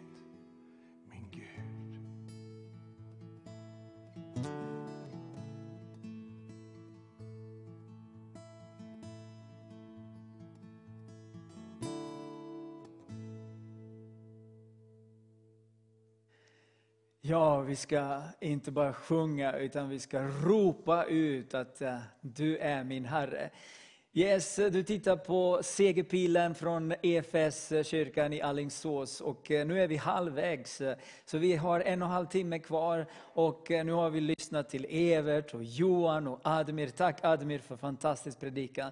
Visst är det viktigt med nacke? Det har jag inte tänkt på, på så mycket. Kristus är huvudet, vi är kroppen, men nacken behövs också, eller hur? Underbart! Och eh, som ni ser här, nu har jag en, eh, en underbar syster. Hon betyder så mycket för mig. Ibland så när, när jag har dåliga dagar kanske, och vet, hon vet ingenting om det, men hon är nära Jesus, så ringer hon mig och bara profeterar och bara ber för mig. Och jag tycker så mycket om dig Britt. Så det kommer bli så spännande. Du bor ju här i trakterna, eller hur? Ja, I Floda. Floda här och eh, du, har, eh, du är så välkommen att eh, dela det Gud har lagt på ditt hjärta. Så vi vet att Herren har så mycket för oss allihopa. Så nu, varsågoda. Jag är så glad att jag får vara här tillsammans med er. Bara komma in här. När jag kom in här innan det här mötet hade börjat och bröderna satt här. Och man bara kände den helige Andes smörjelse och kraft som man kände flödet ifrån himmelen. Vad underbart att ha sådana syskon, att ha sådan gemenskap i den helige Ande. Även om vi inte känner varandra efter köttet så kommer den här heliga Ande och smörjer smörjelsen och bara flöda över. Så att man känner nästan som att man var i himlen när man kom in här. Va? Vad underbart detta är med Jesus. Och det jag har fått att säga här ikväll, det är så här, det är så mycket som vill komma och ta våra sinnen och ge oss fruktan och rädsla för alla möjliga grejer. Men vi behöver då sannerligen inte vara rädd för någonting. Vi behöver inte vara rädd för någonting, därför att Gud är så stor, han är så mäktig, han är så väldig. Och därför ska jag ta några saker här ur Bibeln, hur stor han är. Och han är din och min Gud. Det vi ska eh, titta på här. Han är din och min Gud som har all makt i himmelen och på jorden. Står det. det står inte att han har 50 procents makt. Det står inte att han har eh, 80 eh, procents makt. Inte 90, utan all makt i himmelen och på jorden är honom given. Och därför kan vi vara frimodiga och oförfärade i våra hjärtan eh, och verkligen lita på denne Gud. Han kommer aldrig att svika dig och mig. Någonsin. Han svek inte sina profeter, han svek inte sina eh, eh mm, de som han hade kallat, varken i gamla eller nya testamentet. Han var med dem alla dagar och han gav dem allt vad han behövde på alla möjliga eh, områden. Ja, men jag ska bara ta det här också för nu, nu flödar det över. Halleluja. Oj, oj, oj, oj, oj. Ja, men sån mäktig Gud, när han sa det och det vart i skapelsen, han bara talade. Han talade ut ordet. Och det blev precis Exakt det han sa. Sa han päronträd så blev det inte äppleträd. Sa han någonting annat, det blev exakt vad han talade och sa. Vilken Alltså ordet som utgår ur Guds mun, det är så fantastiskt och det är så stort. Och så ska vi ta en annan grej. Du vet att Israels barn, de hade varit i fångenskap i en massa år. Och så kommer Jesus, han hade sett deras betryck, han hade sett deras elände. Och så står det, jag har nogsamt sett mitt folks betryck, men nu har jag kommit för jag ska befria dem allihop. Och jag ska göra något fullständigt nytt. Och så den natten, det här har talat så mycket till mig det sista. Den natten innan de ska fara ut ur Egypten och in och gå mot löfteslandet. De hade sår, de var sjuka, de var krymplingar, de var svaga och en del var gamla som jag och andra eh, hade andra krämpor. Men på den natten, på den natten så hände detta stora mirakel att varenda en, varenda en blev totalt helad. Totalt befriade, totalt upprättade. Det fanns inte ett sår kvar, för det står ingen av dem var stapplande när de promenerade ut där och skulle börja denna vandring i öknen. Va? På en enda natt. De hade strukit blodet. Strykit blodet runt dörrposterna. Och under det där blodet, det kunde inte fienden komma. Och så sker detta underbara mirakel. Och han förde dem ut med stark och mäktig hand. Han gav dem silver och guld och allt vad de behövde för att kunna fortsätta sin vandring ut där. Och så har vi en sak till i Gamla testamentet. Jag varför jag säger det här nu, det är för att jag vill säga till dig att denne guden är din Gud, du behöver aldrig vara rädd för någonting. Så är de i öknen och så har de blivit bitna av de där inga ormarna där i öknen. För de hade knorrat. Och då kunde vi tänka så här, nu lämnar Gud dem, nu bryr han sig inte om dem, nu kan de sitta där med sitt knorr. Men så var det inte, utan Gud säger till Mose, sätt upp den där inga koppar och, och gör en kopparmormor och sätt upp den. Och så när de ser på den kopparormen, vad skulle hända då? Giftet, giftet skulle mista sin verkan. Varenda uns av gift skulle mista sin verkan med en sån enkel handling att de bara skulle se upp på den kopparormen. Och så denne underbara, det är ju en förebild för våran underbara Jesus när han hänger på korset. Va? Det, det, det var en förebild för det. Och när Jesus hänger på korset så är det precis likadant. När vi väljer att i alla situationer, vad som vi än möter, ser på Jesus. Halleluja. Vi ser på Jesus istället för att se på vågorna, istället för att se på omständigheterna, istället för att se på grejerna runt omkring. Så ser vi på Jesus som mister giftet sin verkan. Det var som han sa det när han fick ordet, vår käre Evert här. Han fick ordet, fäste sina ögon på det ordet. Och giftet miste sin verkan. Och så är det med oss också. Han vill att vi ska fästa våra ögon på honom och lita på honom på, i allt, på varenda punkt.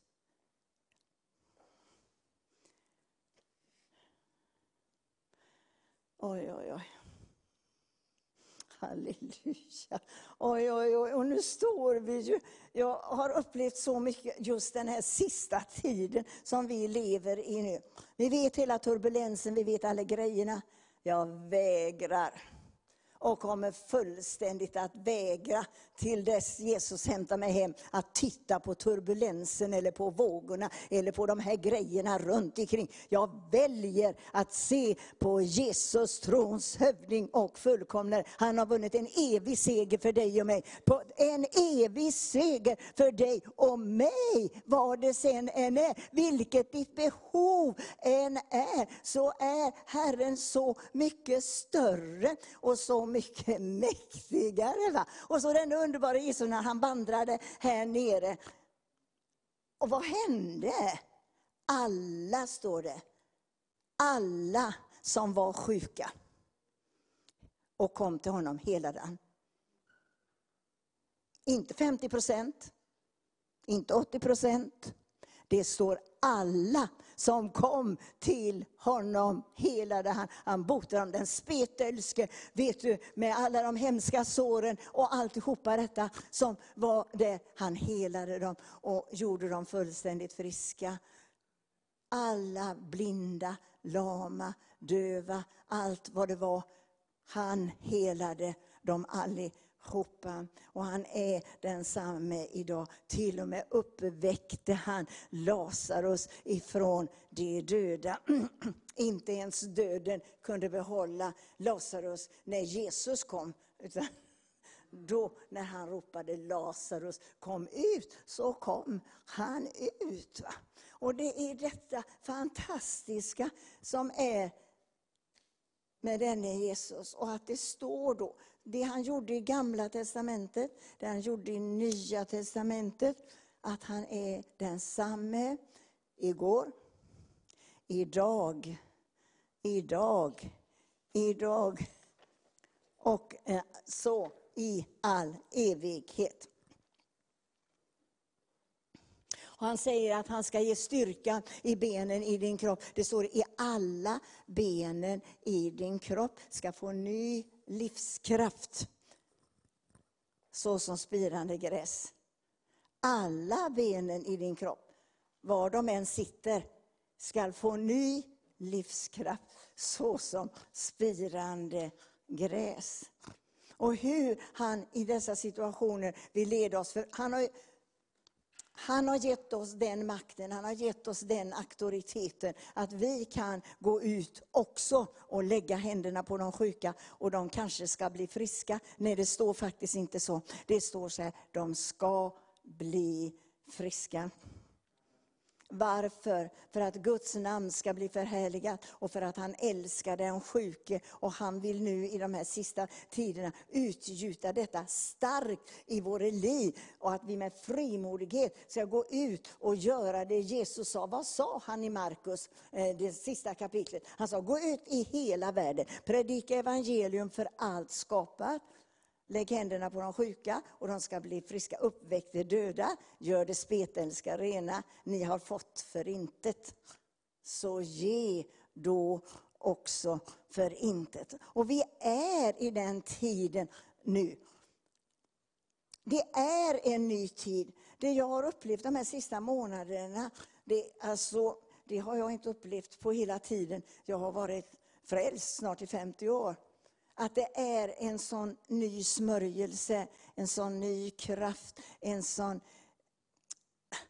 en våg ifrån himmelen som bara har kommit med denna våldsamma kraften där alla de här nådegåvorna, när alltihopa det här finns. Men nu i de här olika situationerna som vi hamnar, och vi pratade om här att välja väg, att göra olika eh, saker med vårt förstånd som Johan sa här, eh, när vi står inför olika saker, hur han har lovat att leda oss på rätta vägar för sitt eget namns skull. Och jag ska ta några exempel på detta, hur han vill hjälpa oss i vägval och hur, att vi inte behöver vara rädda när Gud har sagt att vi ska göra saker.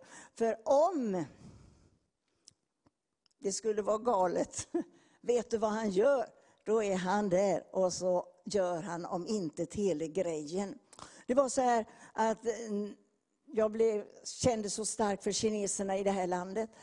Och jag mm, blev så att det började med en liten annons i en tidning. Och där stod det att lära sig kinesiska. Och jag, en hel vecka så pratade Gud med mig om den här eh, annonsen och att jag skulle gå på den här kursen. Jag sa till Stella, min man, det går inte. Jag kan inte det, eh, sa jag. Men eh, Jesus säger att jag ska gå.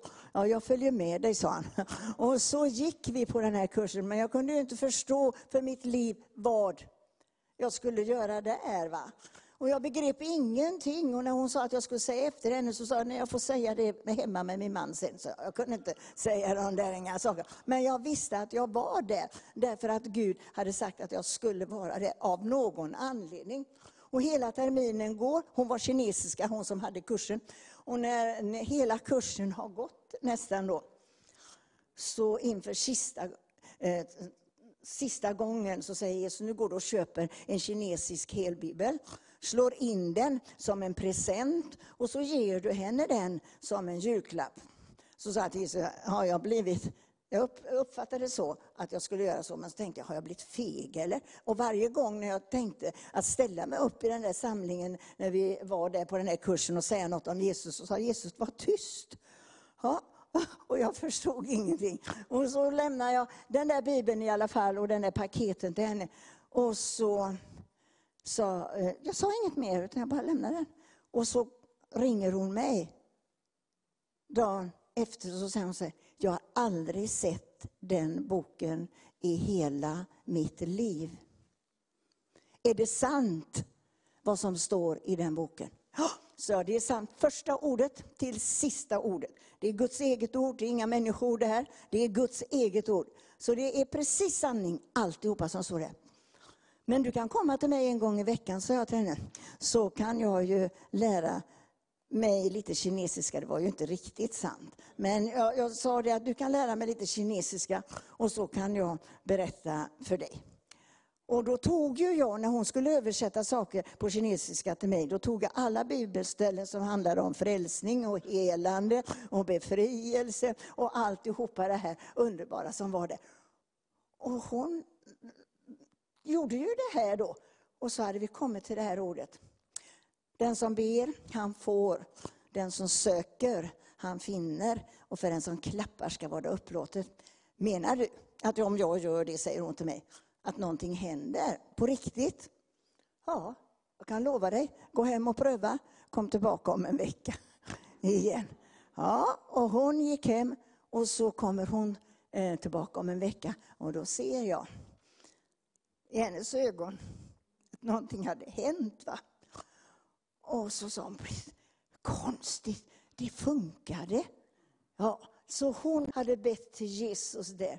Och hon hade tagit emot Jesus där som sin personliga frälsare. Och nu tände Jesus någonting i mitt hjärta när det gällde dessa kineser. Och hon drog hem till mig hur mycket kineser som helst.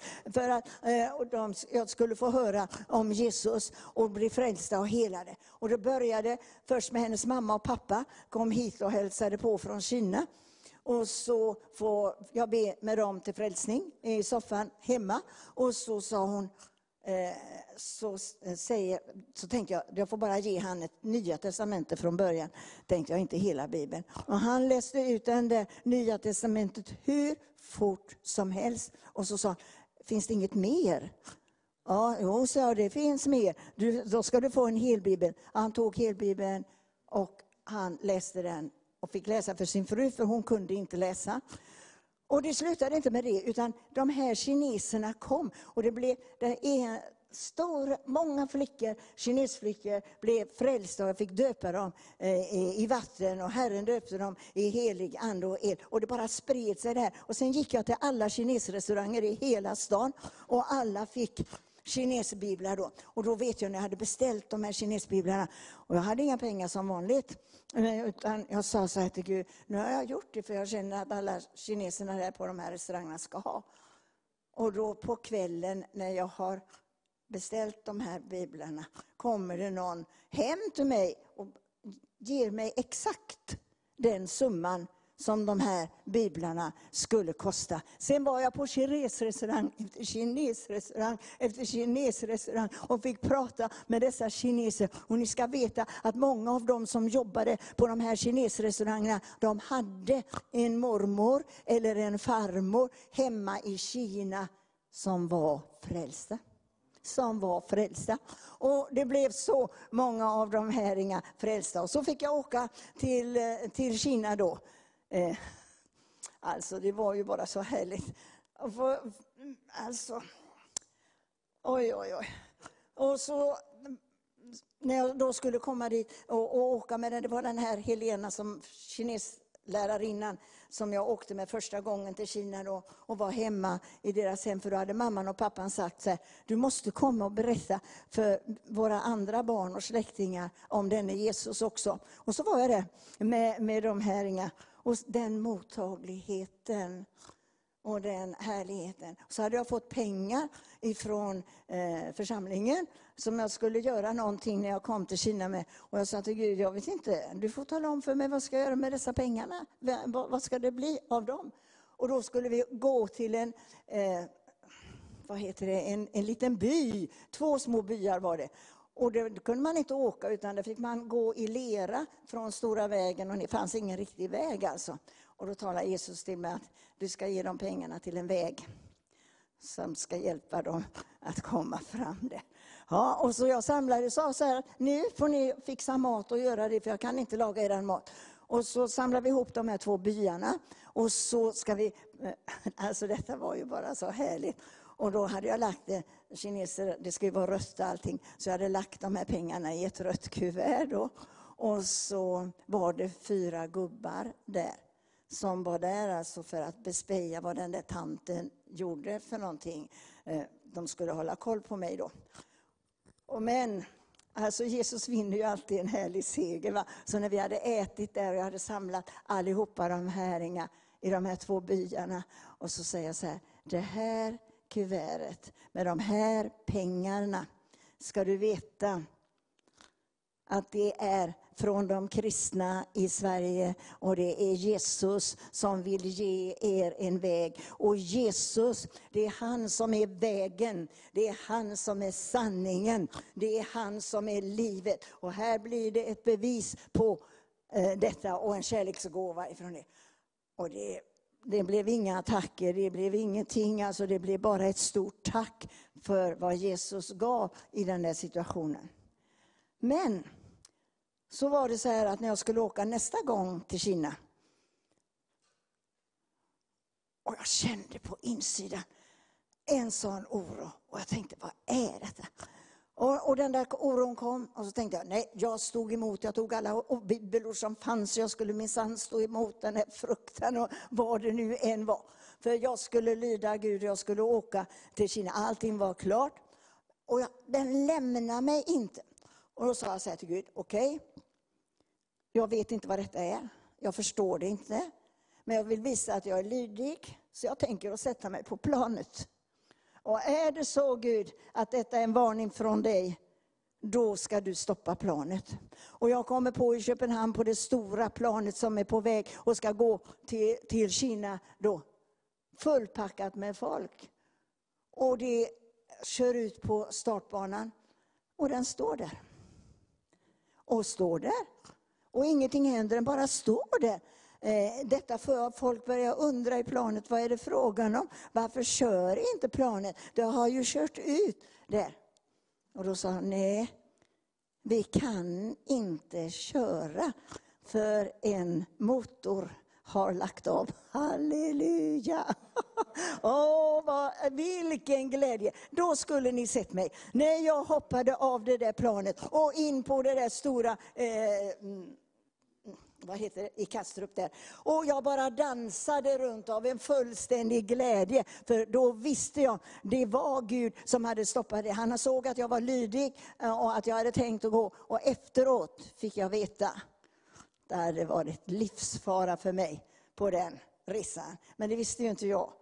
Men Gud visste det. Därför kan vi vara frimodiga. Vi går on, vi går på, på, på de här olika sakerna. Och är det så att det är något som är galet och farligt för oss, så stoppar han det på sitt eget underbara sätt. Han öppnar dörrar dit han vill att vi ska gå. Då är det inga problem. Men han stoppar också när han ser att det kan vara fara för oss. Därför kan vi vara frimodiga och oförfärade. Sen var det så här, jag blev så glad när, eh, vad heter han som spelar och sjunger här nu då? Evert. Ja, du började med en sång om, som du sjöng på hebreiska med Israel.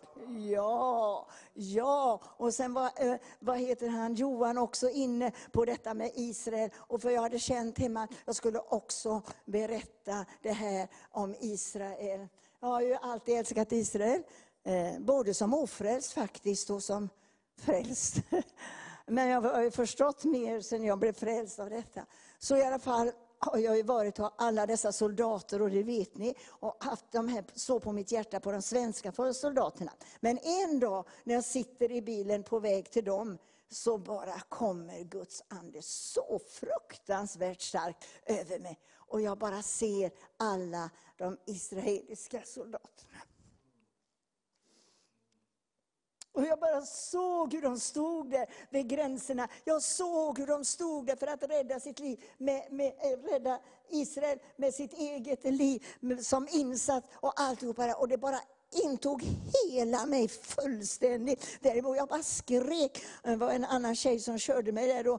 Men, och jag bara ropade, jag ska till Israel, jag ska till Israel, jag ska till soldaterna i Israel, skrek jag. Och jag hade ingen aning om varken hur jag skulle komma dit eller någonting. Jag visste bara att nu hade Gud lagt en sån kärlek i mitt hjärta till de israeliska soldaterna som stod där i sanden vid de här pansarvagnarna. Jag såg det helt och fullt. Och så sa jag till Gud, här är jag, men jag vet inte hur jag ska komma dit. Jag vet inte hur någonting av detta. Och så en dag, så jag har ju varit både på Volvo och på Ericssons. Och då, på Ericsson så var det två ungdomar som skulle gifta sig, som hade blivit frälsta, härligt frälsta. Och då hade de beslutat att de skulle åka till Israel och gifta sig. Och så bjuder de mig, halleluja, till Israel. Så att jag får åka med dem. Eh, och det var ju bara en dag som själva giftermålet var. Så nu Gud, nu vet jag att du ska öppna någon dörr för mig. Och så var det två veckor innan jag skulle resa. Då så var jag hemma och vi bad, vi var några, några stycken bönevänner från Göteborg. Och vi bad där. Så sa jag, kan vi be lite för min Israelresa också? Vad ska du göra där? Ja, så jag vet inte riktigt, men jag vill träffa, jag vill träffa soldaterna, sa jag. Då, så säger den ena där, min bror bor i Israel. Om hans dotter är gift med en av överstarna inom det militära i Israel. Vi ska ge dig kopplingen. Och så åker jag ju ner. Nej men du, alltså den glädjen jag trodde jag skulle spricka när jag fick ställa mig ner på Israels mark och jag visste Gud hade öppnat dörren och nu skulle jag få se hur jag skulle få komma i kontakt med alla dessa häringar, eh, soldaterna och alltihopa detta här. Och, och alltså, när Jesus lägger någonting i våra hjärtan så intar det oss helt och fullt, till hundra procent. Och så kommer jag ner och så får jag ringa det här numret jag hade fått. Och då säger den här mannen, ja, du kan komma hit på, jag tror det var, antingen var det söndag eller måndag först då. Och så kommer jag dit och berättar för den här eh, mannen då alltihopa. Och då kommer den eh, översten dit. Och jag får berätta allt det Jesus hade lagt på mitt hjärta för dessa soldaterna. Och då sa han så här, alltså kom hit på torsdag igen. Så ska vi göra en inspelning här i Jerusalem. Så ska du få prata till alla soldaterna. Och så ska jag ta det, för han var den överste eh, över allihopa de där. Så han skulle sen ta detta till alla dessa plutoner, till alla dessa olika grenar vet du, som var inom det militära, för att de skulle få höra vad Jesus hade sagt, eh, vad han hade sagt om dem och hur han ville hjälpa dem, hur han ville stödja dem, hur han ville styrka dem. Och allt det här eh, underbara som jag fick säga det, det i, till de här eh, soldaterna. Jag önskar och har en önskan kvar. Och det är att jag en gång till skulle få komma till Israel innan jag flyttar till himlen. Ja, det har jag. Och då har jag den önskan att jag skulle få stå i sanden med mina kängor. Alltså stå med mina fötter tillsammans med de där bepansarvagnarna på den ena platsen efter den andra. Så härligt. Och så är det. Varför berättar jag det här? Jo, han kan stänga dörrar. Men han kan också öppna dörrar. Och det enda vi har att säga, jag tycker det är så härligt, och det har jag sagt många gånger förut, så ni har ju hört det förut. Men när Jesus har sagt till mig att jag ska göra saker som jag inte förstår hur det ska gå till, och jag har inga resurser, jag har ingenting överhuvudtaget. Då säger jag alltid som Maria sa, men ske mig så som du har sagt. Och det har alltid blivit. Han har inte svikit mig en enda gång på dessa 50 år. Han sviker inte dig heller. Var frimodig. Du som sitter och lyssnar nu där ute och du kanske har djupa sår i ditt hjärta och djupa saker som har gjort dig illa på insidan. Jesus är där för han vill läka dina sår. Han vill hela dina sår. Han vill ta dig och så att du ska få bli hans barn. Han vill att du blir en far för dig. Och allt det, det står så här på ett ställe, jag vill hela alla dina sår, skaffa läkedom och bota dig. Hela alla dina sår, skaffa läkedom och bota dig. Och jag tänker särskilt på dig som i din själ har så djupa sår och det har gjort så ont och det har varit så svårt. Jesus är där just nu. Just nu är han där hos dig för att lägga sin sårmärkta hand på din sargade själ och låta dig få frid som övergår allt förstånd. Han ska låta sin frid gå in i djupet av det innersta, in i djupet av det undermedvetna. Därför att han älskar dig, han har dött för dig och han vill ta hand om dig på alla sidor. Kanske aldrig haft en far i hela ditt liv, har inte jag heller haft. Men när jag mötte Jesus så fick jag eh, när han tog mig till sin far så att Gud blev min far. Därför vet jag att han kan bli vår bäste far eh, om inte vi har haft någon. Och nu du som inte har haft någon far, som kanske har saknat en far i hela ditt liv. Vet du att ikväll, ikväll kan du få ta emot Jesus som din personliga frälsare. Och du kan få låta Gud få bli din pappa och ta hand om alla områden i ditt liv. Han älskar dig med en evig kärlek. Han vill inte lämna dig. Han vill inte överge dig. Utan han vill vara där hos dig hela tiden.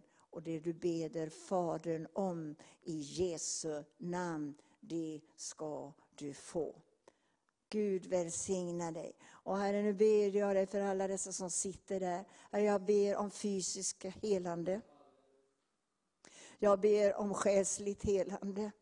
Jesus, jag bara ber att du ska gå in i både själ och kropp och laga och göra allting nytt i deras hjärtan. Jesus, jag bara prisar och lovar och ärar dig, Herre. Brustna relationer, Herre. Tack att du ska gå in i de brustna relationerna just nu och bara hela de relationerna och göra allting nytt på varenda område i deras liv, Herre. Alla trasiga äktenskap, Fader, jag ber att du ska komma med helande. Du ser alla barn, Herre, skilsmässobarn, Fader. Gud, jag bara ber, kom till alla dessa små barnen, Herre. Låt dem få uppleva din kärlek, låt dem få uppleva din frid, låt dem få uppleva det du har att ge dem. En underbar väckelse bland barnen, Fader. Vi bara ber om det i Jesu namn. Amen.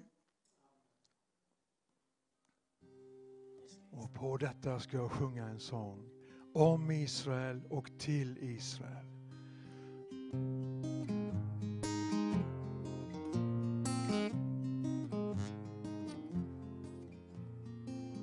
O Israel, förtvivla ej. Din Gud ska aldrig lämna dig. Var inte rädd, var inte rädd, var inte rädd, o Israel.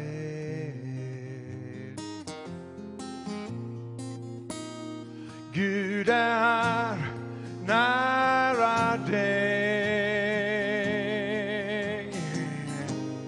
Han är din styrka i din kamp. Ropa högt ut hans namn. Jeshua Teinu för dig fram.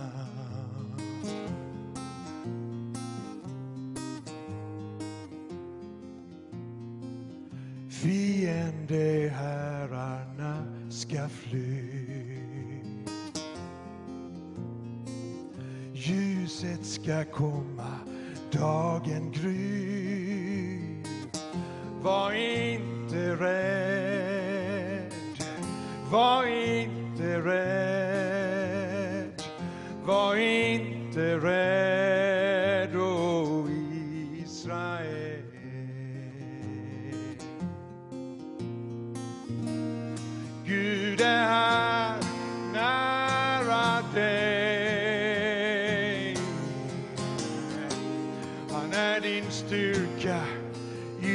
namn. Oh, oh, oh, ropa högt ut hans namn. Jeshua Teinu för dig fram. När din kamp är hård och du helt ensam står Gud hjälper dig. När din kamp är hård och du helt ensam står Gud hjälper dig.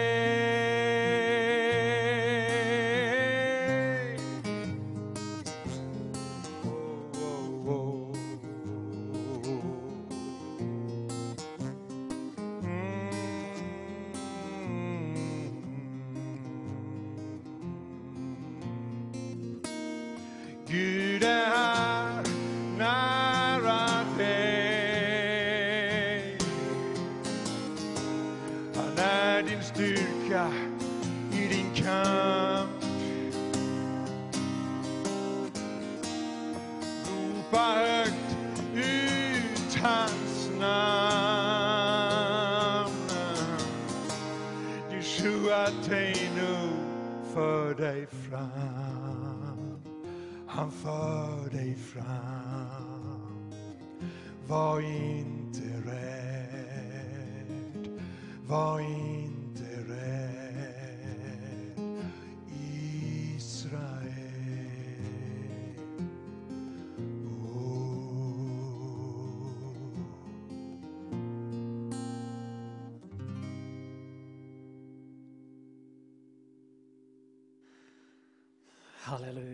Amen, amen. Var inte rädd. Det är ju underbart att eh, lyssna den här inre rösten. Lyssna till vår Herre och då kan man inte vara rädd. För eh, det vi har hört är så fantastiskt eh, bra från Johan och eh, Admir och nu Britt. Fantastiskt underbart. Stort tack Britt. Och vi, de kommer komma tillbaka sen på slutet. Vi ska be för dig och, och vi ska ju sjunga tillsammans också. Evert är med. Vi ska sjunga de här lovsångerna som alla kan. Och så ska vi sjunga och tillbe Jesus och låta honom göra det han vill ikväll. Jag ska prata och tala lite grann om vissa saker som Gud har talat till mig. Och eh, det är ju just om bönen. Och, eh, och vad är egentligen bön? Det är många saker som händer i våra liv och det är många olika situationer. Och eh, jag går hit och jag går dit, jag ber hit och jag ber- där. Och jag, jag ville veta vad är, vad är bönen? Och så pratade jag med en man, han är 85 år gammal och han har fastat i i över 50 år, två dagar i veckan. Så, så det är många, många gånger som han har fastat. Och han gav mig en vers. Som jag, lyst, jag läste det. Och så tänkte jag, men det, det här versen talar till mig så mycket. Och det är ju Daniel 9 och, och eh, 4. Eller 3. Jag vände då mitt ansikte till Herren, Gud, med ivrig bön och åkallan och fastade i säck och aska. Jag bad till Herren min Gud och bekände.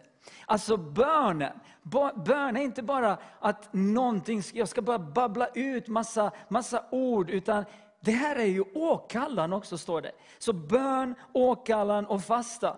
Och den, den här mannen sa det, det här är ju någonting som vi kristna, vi måste verkligen ta itu med detta. Att vi ska ju be, vi ska ju åkalla och vi ska ju fasta. För då plötsligt ska Herren börja lyssna till oss.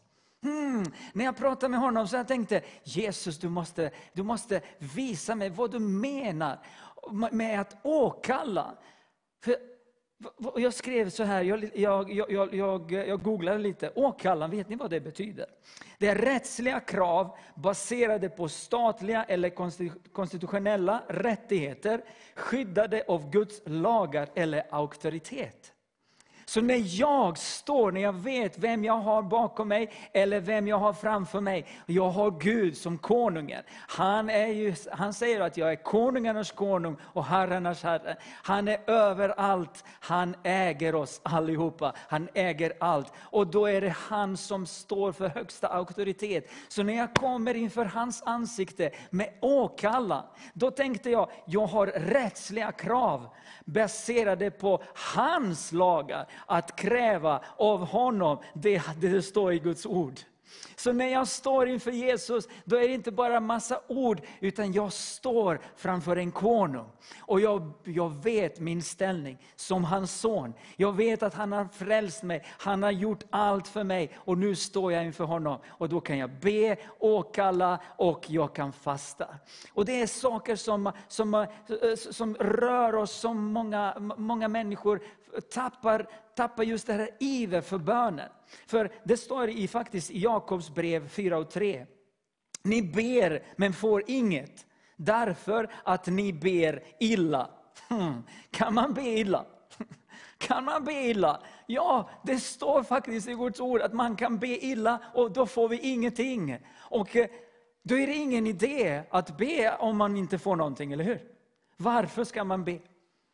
Bön är inte tiggeri. Åh Gud hjälp, snälla Gud gör det, snälla Gud, snälla Gud. Gud vill att du ska ta ställning, att du ska åkalla på hans namn. Du ska veta att det du, när du går i hans egna, uh, i, i hans namn, då vet du att uh, du har hans lagar bakom. Och då kan du åkalla, då kan du fasta och be. Och då är det inget, Gud snälla gör detta. Utan du bara säger, i Jesu namn, jag tackar dig för för att du ger det jag behöver. När Jesus kom till Lazarus, och vad sa han då? Han sa ingenting annat, utan han sa, jag vet Fader att du lyssnar på mig. Halleluja! Han vet exakt var han står, han vet exakt vad han skulle säga. Och han bad innan, han bad mycket innan, på, på, på nätterna. Han bad ivrigt, och i åkallan, i fastan. Och han visste, när dagen började gry, han visste sin ställning. Och jag är här, och jag har all rätt, rättighet att åkalla på honom. Och jag vet att han kommer att svara mig.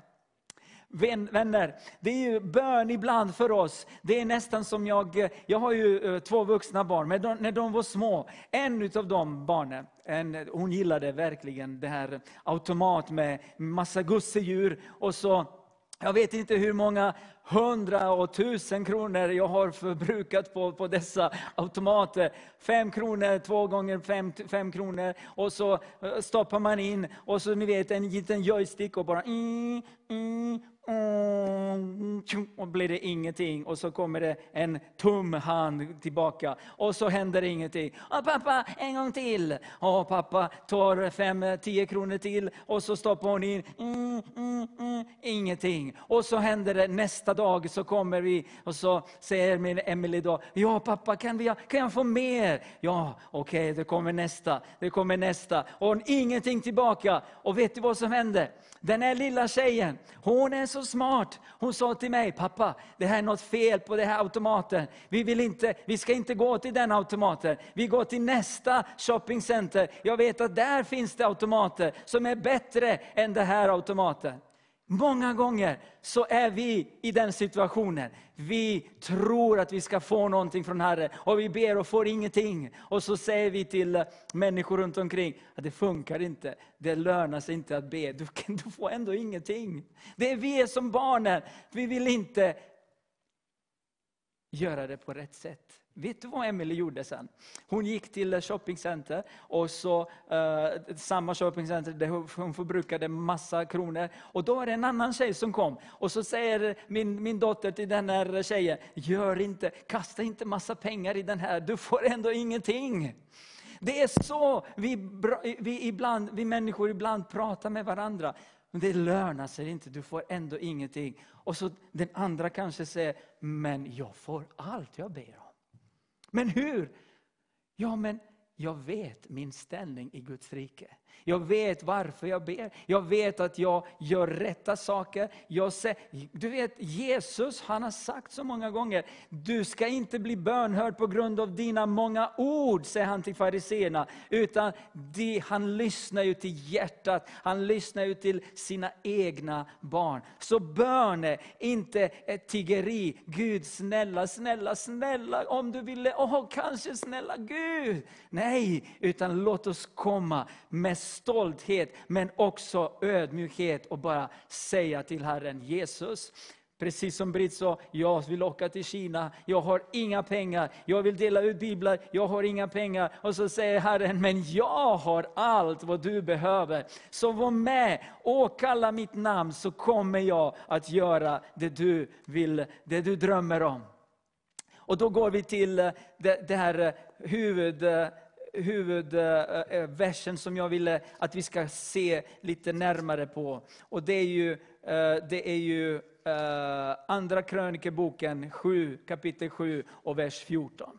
Och det är ju så att många citerar den här versen. Jag har citerat eh, verserna. Men när jag pratade med den här mannen, när jag började tänka på just att bön och åkallan och fastan, då kom ju den här versen in i, mitt, i mitt, min ande. Och jag tänkte, jag måste ju börja studera den här versen. För i den här versen så finns det ett hav av djupa sanningar som vi måste förstå för att förstå hur Herren ser på dig och mig, hur Herren ser på bön, på åkallan och på fastan och hur Herren kommer att få se, eh, se på det vi gör i Sverige. Det står så här, korset är tomt och graven är tom, nu besöker han Sverige. Jag vet att i, på Vision Sverige så har jag fått in i min ande att nästa år, nästa år ska bli en, en, ett, ett nytt år för mig personligen. Jag vill göra helt andra saker som som jag har gjort i 52 år. Jag vill göra någonting annat för Jesus. Men ja, den här gången ska det gå enligt hans premisser, enligt hans lag, enligt vad han vill. Jag ska inte blanda någonting i mig i, i, i det här planen. Men på det, här- om, jag, om jag skulle vilja göra på det sättet, då måste jag kapitulera. Jag måste kapitulera. Han kräver ingenting av mig, men han säger, vill du? Han kräver ingenting av dig, men han frågar, vill du? Men då är det någonting annat som ingriper, som börjar tala till mig. Och då är det den här versen som börjar med, om om mitt folk som är uppkallat efter mitt namn ödmjukar sig och ber och söker mitt ansikte och omvänder sig från sina onda vägar, då vill jag höra från himlen och förlåta deras synd och skaffa läkedom åt deras land. Alltså det är ju fantastiskt när det börjar med ett villkor, är om. Om det inte när. Om, är inte, om betyder ju, jag, jag, jag, googlade också lite grann, det är, Google är väldigt bra, speciellt när man inte är svensk och inte kan massa eh, gram, eh, grammatik och allting. Det står så här att eh, om, det är ju villkorsbisats, Det man kan också säga såvida. Och, och det betyder, jag gör det om jag får. Hmm, om betyder jag får, jag gör det om jag får. Och det är nästa, det är ju indirekt frågesats. Det är ju huruvida. Det betyder jag vill veta om jag får. Och den, så, så är det också substantiv, substantiv. Hinder eller betänkligheter. Och det är preposition omkring på en viss tidpunkt. Och så adverb vända om. Allt detta i det lilla två, två bokstäver om, om, det är ju så djupt. När Herren ställer den här frågan, jag, jag vet, du får det om du vill. Ja, du kan göra det om du vill. Om du, och det finns inga hinder, men om du vill så ska jag ta bort alla hinder. Om du, du kanske har betänkligheter, du kanske inte vågar, du tvivlar, men om du gör det så ska jag visa att du kan vända om, att du kan göra saker. Om betyder så mycket, fast det, när vi läser det, då, då hoppar vi över det här om. Men det är ett villkor. Det är ett villkor för dig och mig. Vill du göra någonting för Jesus, för hans rike i 2022? När Herren eh, visade mig detta inför 2022, inför Segerpilens konferenser. Vi är, vi är kallade, Herren kallade oss att åka runt, i, runt omkring Sverige. På 40 platser ska vi vara nästa år och vi ska predika evangelium. Och vi ska ju åka alla hans heliga namn. Vi vet att segerpilen ska landa plats efter plats. Och det är inte på grund av Vision Sverige, eller mig eller någon annan, utan det är på grund av att Gud vill göra någonting. Men han ställer en fråga. Om, om, vill du, om vill du, om du vill. Och så står det så vad? Med, om mitt folk. Alltså, när jag tänker på mitt folk. Herren, det, det finns ju över 10 miljarder människor på jorden. Men så söker Herren sitt folk. Det finns många, många människor.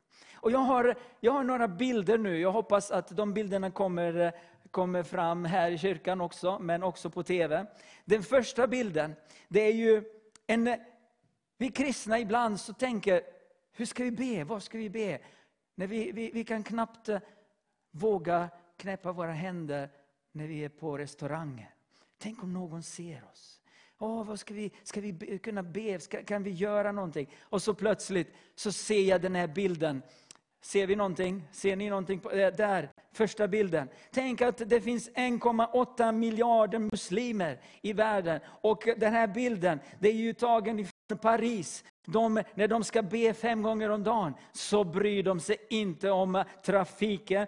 De bryr sig inte om det ena och det andra eller det tredje. De tar ur sin matta, ner på marken, vänder sin blick mot Mecka och så ber de till Allah. Det är 1,8 miljarder.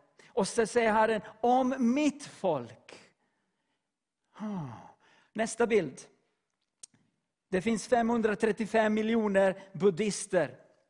Buddhister som ber i puja, i timmar och mediterar. Det finns människor som buddister buddhister som mediterar i dagar, i månader. Och de mediterar, de är inte rädda, de ber till Buddha. Och så 535 miljoner, de bara ber till någonting som de tror, och det är Buddha. Och det är, det är, Buddha har aldrig sagt att jag är den enda vägen, sanningen och livet. Nej, de är bara där, 535 miljoner, men de är inte rädda, de, de, de, är, de vill be. Men Herren frågar, om mitt folk, var är mitt folk? Nästa bild finns ju 1,3 miljarder hinduer i världen. Och de ber till 33 miljoner gudar.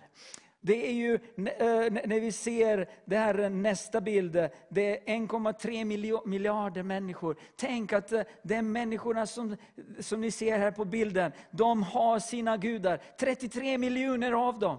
Till vem, vilken Gud ska du be? Och så ber de till, om samsara, cirkelliv, död, liv, död och reinkarnation. Och de ber om karma, brahma, vishma, shiva, devi, krishna. Och det är många, många hinduer som ber till sina gudar. Men Herren frågar, var är mitt folk? Var är mitt folk? Var är mitt folk? Och det finns ju nästa bild. Det finns ju också människor som tillber Satan. Och de har ju också sina, sina underjordiska kyrkor. De har sina kyrkor där de ber till Satan och lyfter upp hans namn. Och det är ju en, den här bilden som ni ser här, det är ju, det är ju satanistiskt uh, eh, offer uh, och altare, där de offrar blod och, och, och djur och, och så här. Det finns ju satanister också. Så finns det uh, ateister. De har också sina, sina böner. Och en av bönerna som jag, jag hittade på, på nätet, det var- det är på engelska. Vi ber, det, det är inte den bilden, nästa bild. Det, det är ju eh, det, det är den där ateister ber, vi har ju Fadern vår, men den här bilden talar om helt, något, något helt annat. Ateist prayer. Och det står att vi ska be till vår egen hjärna, egna förmågor och vi ska lita på oss själva. Det finns ingen Gud. Och så säger Nästa bild, när vi ser på den här bilden, det tog mig så mycket. Åh, jag tänker, vad är det som händer i våra församlingar? När vi har bönemöte, när vi har, när vi har uh, praise and worship, när vi har lovsångsmöte, när vi har kända band, så kommer det massor med folk. Men när vi utlyser fasta och bön, så blir det så här. Det är ju två eller tre, fyra, fem tanter kanske, förlåt mig uttrycket, men att de kommer, för det mesta är det kvinnor som kommer, och trofasta eh, gamla Eh, eh, eh, systrar som ber, men var är unga? Var är unga? För det är ju, de, ingen vill be. Alla vill hoppa. Det, det, alla, det, ska, det ska vara häftigt och det ska vara rök, det ska vara flight show, alla ska dansa. Åh, vad häftigt det är. Men när Herren säger, om mitt folk, om mitt folk börjar be, om mitt folk, var är mitt folk? Herren kan säga så här, jag har så många miljoner, miljarder upp på hela världen, i hela världen. Men var är mitt folk? Som är uppkallad efter mitt namn. Alltså, när jag tänker på detta vänner, när jag, vi, sitter, vi som sitter här, tänk att Gud kallar dig mitt folk. Du är ju hans egendom. Du som är andefylld, du som är döpt i vatten, döpt i den helige Ande. Du som tagit emot, tar emot Jesus Kristus som din frälsare. Du som går, du som är hans lärjunge, du som har fått treenige guden i dig. Och du vågar inte ens knäppa dina händer och be på McDonalds eller någon annanstans. För tänk om det är någon som ser mig att jag ber, oh fy skam! Jag tror att Herren säger, om du vill se genombrott i Sverige, om du vill se det här, all detta kriminalitet, det som, som, är, som, som är så stort nu, alla pratar om olika saker, varenda dag så dör någon i Sverige. Och det, här, det, det bara eskalerar. Och det finns ju lösningar på helandet. Och det är just i den här versen. Jag hoppas att vi ska ju hinna ta det också. Det står också, om mitt folk som är uppkallade efter mitt namn ödmjuka sig. Halleluja! Åh, jag vet att vi ska vara stolta att vi är kristna, att vi ska vara stolta att Jesus bor i oss. Men det finns ju tider och stunder där vi ska ödmjuka oss. Och när vi ödmjukar oss, det, det är synonymen till ödmjuka, det är krypa till korset, underkasta sig, böja sig, falla på knä, rulla i stoftet och krypa. Det är ödmjuka sig. När vi kommer inför Guds ansikte. När vi bara säger, Herre, hitta i mig, finna i mig någonting som och om du hittar i mig någonting som inte ger dig ära, som, som, som står som högmod, så jag säger ofta, Herre bara ta bort det, ta bort det med rötterna, ta bort det med rötterna. Du har fullt tillträde när jag sover, när jag, när jag, eh, när, när, när jag, jag ger det tillträde just nu, men när jag somnar så ta bort rötterna. Åh, jag vill vakna som en ny människa, ödmjuk men också stolt. Så säger Herre, ja, det är ju de som ödmjukar sig, de ska få se mig. Och de ska få uppleva någonting. Det är ju att slå sitt bröst med rättfärdiga böner. Och fastan och åkallar. Så när jag börjar söka Herre, när jag börjar ödmjuka mig och säger Herre, Herre du ser hur vi har det. Du ser mig själv. Åh, jag är ditt folk, jag är ditt barn. Jag är uppkallad efter dig. Nu vill jag ödmjuka mig. Det, det som smärtar dig Herre, jag ber att det ska smärta mig. Att känna samma samma iver som du har för förlorade. Jag vill också känna samma samma iver för de förlorade. Det är på det sättet man börjar ödmjuka sig för Herrens vilja. Halleluja. Och då står så, och så, sen står det också, och de som ödmjukar sig ber och söker mitt ansikte. Det är ju så fantastiskt. Det, Herren, när vi ber och åkallar och fastar, då kan, inte, då kan vi inte bara fortsätta med våra normala liv. Jag, bara, jag har gjort det så många gånger. Jag fastar, fast jag egentligen vad jag gör, det är att jag, jag går på diet.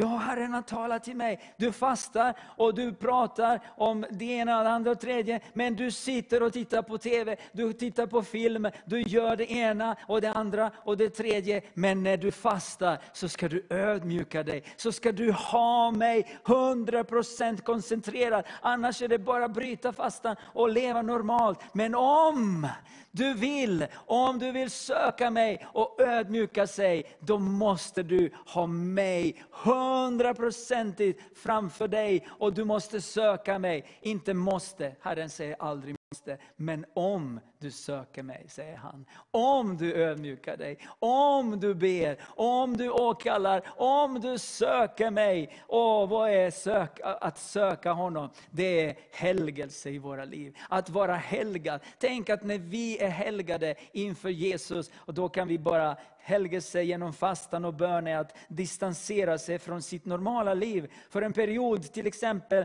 7 dagar, 21 dagar, 40 dagar. Vi ser ju det här mönstret i Bibeln. Många bara, bara drog sig undan och bara, Herre, nu är detta ett, ett, ett nytt liv för mig. En period på sju dagar, tre dagar, en dag, och halv dag. Spelar ingen roll, men du bestämmer om du vill distansera sig från den här världen.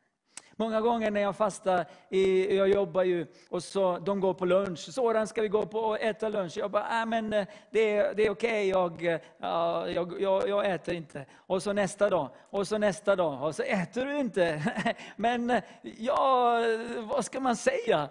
Bibeln säger att jag ska vara glad när jag fastar. Och, jag ska, och så säger jag bara, men ja, går ni jag, jag, jag, jag ska göra någonting annat. Så när jag vet att de äter, så går jag, jag hittar allt, alltid någonstans där jag har ett berg eller någon, någon plats. Så precis där, där vi har, där jag jobbar, så jag kan gå ut på lunchen när de äter, när jag fastar. Då möter jag min älskade Jesus på det här lilla berget. Och jag umgås med honom. När jag vet att jag är hungrig, då vet jag att min ande ännu mer törstar och hungrar efter Jesus. Så när jag distanserar mig från all det, allt det andra runt omkring mig, då kan jag fokusera mig på Jesus. Och då står det att söka mig, det är det bästa, för då helgar jag dig.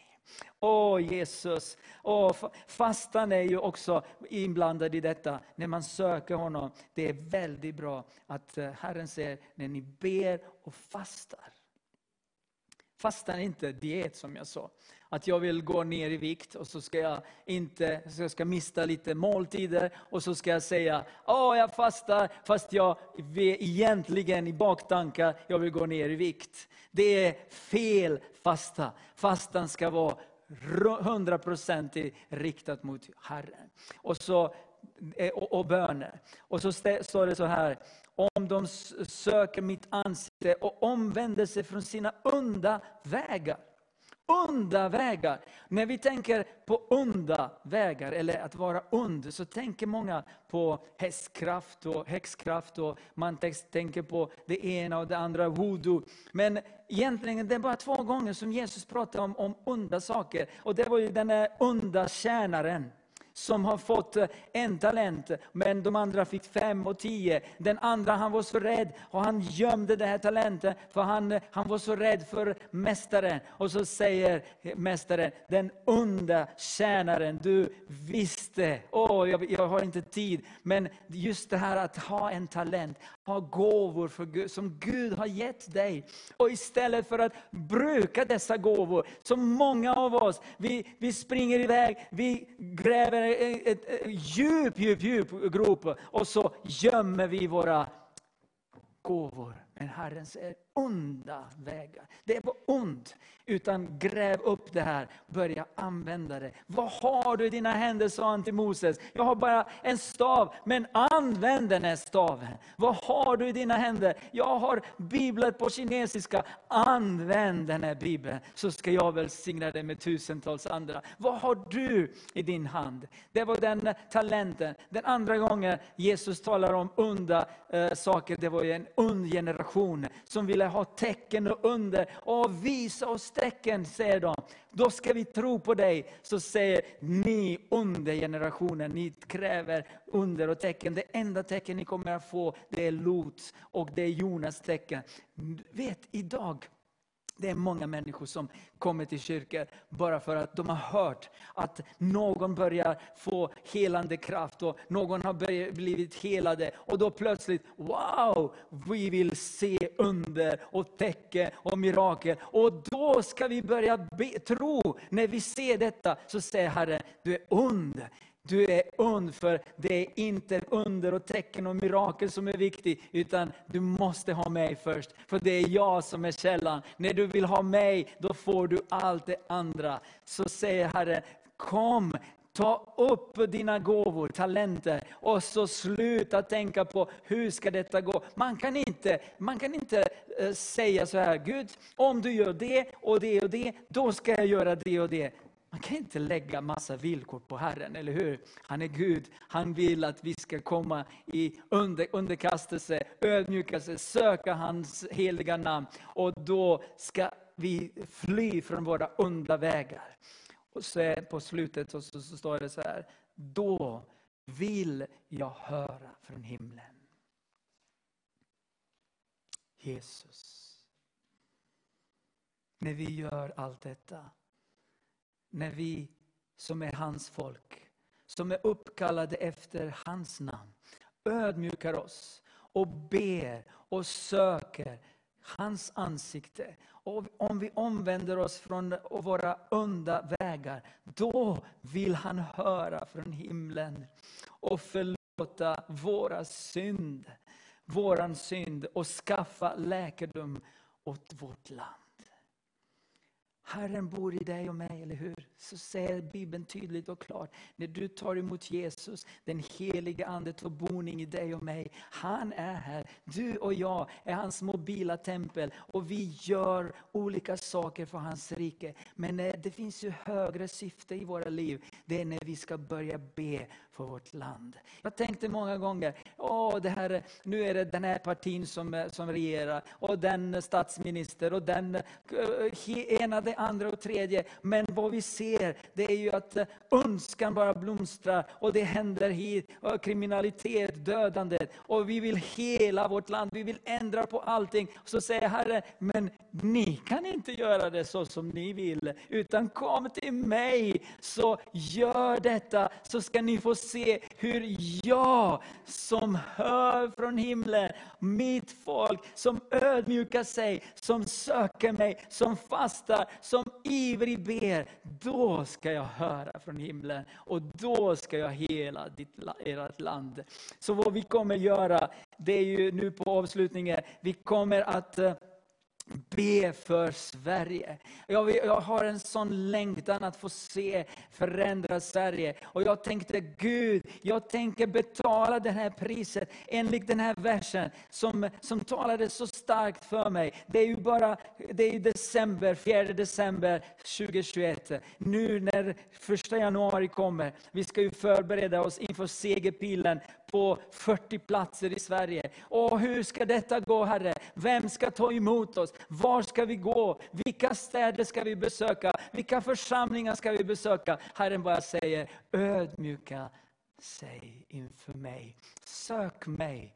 Åh, halleluja! Då tänker jag, Jesus, jag vill. Jag vill betala det här priset. Och då tänker jag, nu måste jag göra, vad ska jag göra? Jag ska be, jag ska åkalla hans namn och jag ska fasta. Så jag tänkte, jag måste ju göra någonting. Nu har vi fått den här plattformen, den här TV-stationen, Vision Sverige. Och vi ber varenda kväll på Sverige Live. Nu ska vi göra någonting tillsammans vänner. Om du vill, så du kan vara med mig eller oss i nästa år att vara med på 21 dagars fasta, bön och fasta och åkallan. Och vi ska ju be för Sverige, vi ska be att segerpilen landar där Herren skickar den, de här pilarna. Där Herren är den som har bågen och det är han som släpper dem. Vi ska vara lydiga, vi ska komma där han vill att vi ska vara. I Jesu namn. Och så kommer vi att be och fasta. Vi kommer att ha en dag in och dag ut. Vi kommer att be, jag kommer att eh,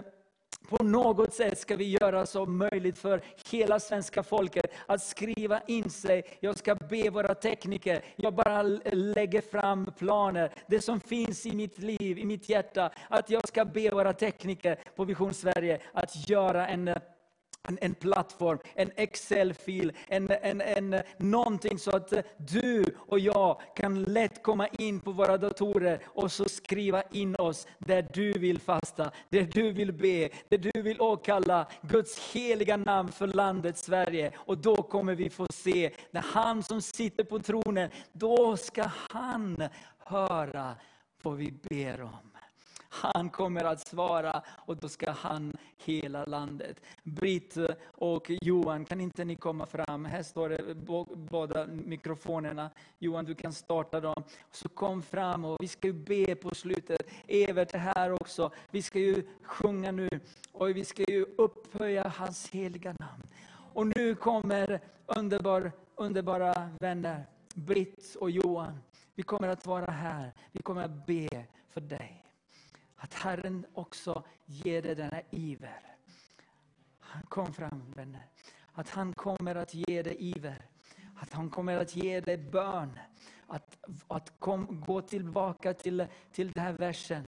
Och så ber du och så säger du, åh, om, om mitt folk som är uppkallade efter mitt namn börja ödmjuka sig, börja söka mig, börja be. Och börja, då ska jag höra från himlen. Och vi ska omvända oss från onda vägar, eller hur Britt? Och då kommer vi att få höra från himlen. Han kommer att tala om för oss, nu har du gjort ditt, eh, din del, nu ska jag göra min del. Och när du har gjort vad du kan, halleluja! Och jag bara känner hur det underbara Guds närvaro kommer över mig. För vi ska göra göra detta tillsammans vänner. Det är inte bara jag eller du, tillsammans. Mitt folk säger Herren. Mitt folk som är uppkallade efter mitt namn. Vi ska göra detta, halleluja. Låt oss sjunga en sång tillsammans. Låt oss prisa Jesus tillsammans, halleluja. Och då ska vi be. Amen. Halleluja. Folk som är uppkallat efter ditt namn. Vi ödmjukar oss inför dig för att be för vårt land. Om vi omvänder oss och gör som du har sagt. Låter rätten flöda fram, hindrar ondskans makt.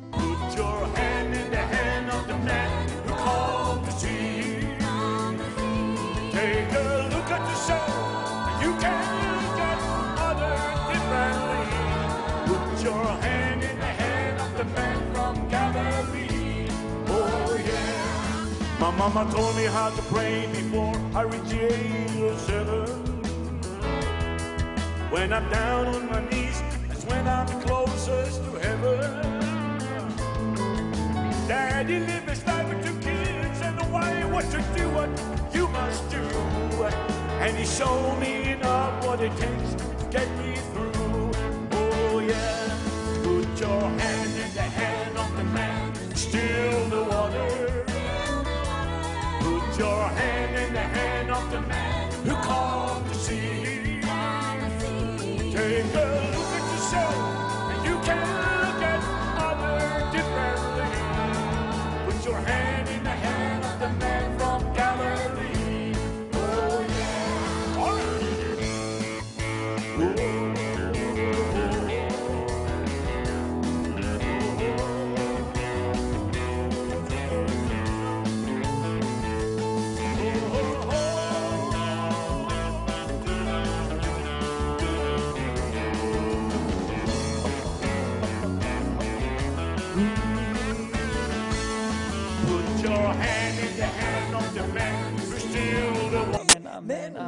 Amen. Halleluja. Åh Herre, tack att ditt namn. Ska bli förhärligat i detta land. Ditt namn ska bli förhärligat, Åh. upphöjt, prisat, älskat, vördat. Jesus, att ditt namn är det som ska få stråla över hela landet. Från norr och till söder, öster och väster. Bara ditt namn ska helgas. Bara ditt namn ska älskas, Amen, Åh, jag bara ber att den första kärleken till dig ska bli utgjuten i alla dina barns hjärtan i detta land. Halleluja. Din kärlek, Herre. Jesus. Lambaria, Larabagando, Amen, Goria. amen, och Fader, så ber jag dig att du sanerar alla andra riken. Att du sanerar alla andra tankar och tankefunder och höga bålverk namn. som har rest sig upp mot kunskapen om dig, Fader. Åh, jag bara tackar dig, Herre. För Jesus. Nu är det ditt rike. Nu är det ditt rike som ska ta, befästas i människornas hjärtan, I Jesu tankar och sinnen. Åh, Herre, jag bara tackar dig. Ditt rike, tillkommer ditt rike över hela landet, Fader. In i alla dina barn och in i folket. I Jesu namn. Halleluja. Och Herre, så ber jag en sak till. Skapa, Gud, din vilja och din gärning. Skapa din vilja och din gärning i alla dina barn. Herre, och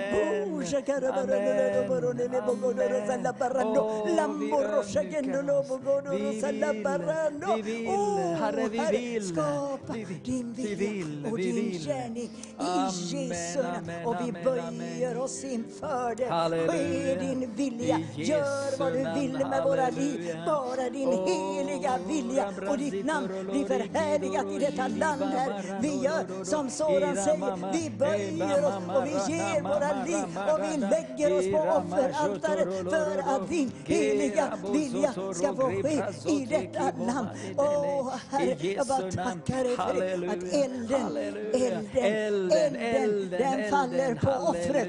Elden faller på offret. Bokaria larabagando, goria larabagando, rashidia lembo godoronia, lambaria, orishikite, lambaria, orishikito. vi ber dig, vi tackar dig Jesus. Jesu Vi tackar dig Jesus. Halleluja, halleluja, halleluja, halleluja. Ja, Herre, vi tackar dig. Jag tackar dig för eh, Sorans predikan, Herre, som blev en väckarklocka, Herre, för mig och för många av oss. Jag tackar dig för en, en eh, helig längtan över hela vårt land, Herre, att söka dig i fasta och bön, Herre. Och jag blir påmind om, jag tror att vår nyvalda statsminister Magdalena Andersson sa någonting i stil med att vi kan bättre. Och kanske att vi som Kristi kropp i vårt land säger samma sak, nej men vi kan bättre. Vi kan ge mer, vi kan offra mer, vi kan fasta mer, vi kan be mer, Herre. Eh, vi har kanske inte varit den starkaste länken i kristenheten, men vi kan bättre. Herre, som Guds folk i det här landet, Herre. Och nu ber vi om eh, din heliga Andes inspiration i våra hjärtan, Herre. Att vi ska bli smittade av våra syskon runt om i världen, ifrån Afrika och i Kina, i Sydamerika och på andra håll, Herre, där man är prövad och går igenom svårigheter. Och nu går vi igenom svårigheter, nu upplever vi prövningar. Och då ber vi om din eld, Herre. Vi ber att vi ska få samma dynamik i vårt kristna liv, Herre, i våra församlingsliv, på våra bönemöten, Herre Jesus Kristus. Att vi börjar söka dig, Herre. Att vi börjar offra, att vi börjar försaka, att, vi, att fastan blir återuppväckt, Herre. Så jag bara tackar dig för att den här signalen nu från Soran och många andra ska gå ut tydligt och klart, Herre, i början på nästa år, Herre. Att du förbereder ditt folk, Herre, att söka dig, att ödmjuka sig inför dig, Herre. Och så ska du lyssna och du ska höra och du ska skaffa läkedom för vårt land Herre. Jag bara tackar dig för allt vad du vill göra Herre. In i kriminaliteten Herre, in i en ungdomsgeneration som lider av psykisk ohälsa, in i en äldre generation som kämpar med ensamhet och tomhet och meningslöshet just nu. Där vill du komma med lösning Herre. Där vill du komma med liv, där vill du komma med befrielse. Men vi, vi förstår att det finns liksom lite ett villkor i detta, att vi behöver ödmjuka oss Herre. Vi behöver söka dig Herre, så ska vi också få vara med och se när du förvandlar vårt land steg för steg Herre. Och jag känner att eh, får vi be för dig Soran, och att du representerar, eh, jag ställer mig på höger sida.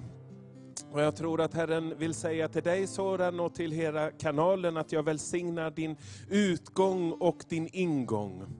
Eh, en ny tid för dig Soran, men också hela kanalen. Ja, halleluja, vi tackar dig för TV Vision Sverige Herre. Vi tackar dig för deras passion, vi tackar dig för deras hjärta Herre. Vi tackar dig att man varje kväll Herre kan man få live budskap från hela kristenheten. Man kan ha, uppleva gemenskap i bönen Herre. Och nu ber vi Herre, Soran får, får representera detta, Gavdat i, i Norge och hela ledarskapet, Ruben och alla tekniker i namnet Jesus. Vi ber att du heliga Ande välsignar dem, att du leder dem, att du leder dem ut ur det här året. Vi får välsigna dem här i EFS-kyrkan i Alingsås Herre. Och så bara vi tackar dig att du välsignar deras utgång ur det här året 2021. Och så välsignar du deras ingång i 2022 Herre. Och att de får gå in i förberedda gärningar och fortsätta att förhärliga dig och inspirera och ena din, fo- ditt folk i det här landet Herre. Välsignelse vi ber i Jesu Kristi namn. Amen, amen, amen. Amen. Amen, amen. Oh. Amen. Oh. oss lämnar Halleluja. din barmhärtighet den kan aldrig ta slut den är ny varje morgon ny varje morgon stor är din trofasthet min Gud Stor är din trofasthet. Din trofasta kärlek aldrig oss lämnar. Din barmhärtighet, den kan aldrig ta slut. Den är ny varje morgon, ny varje morgon. Stor är din trofasthet, min Gud. Stor är din trofasthet.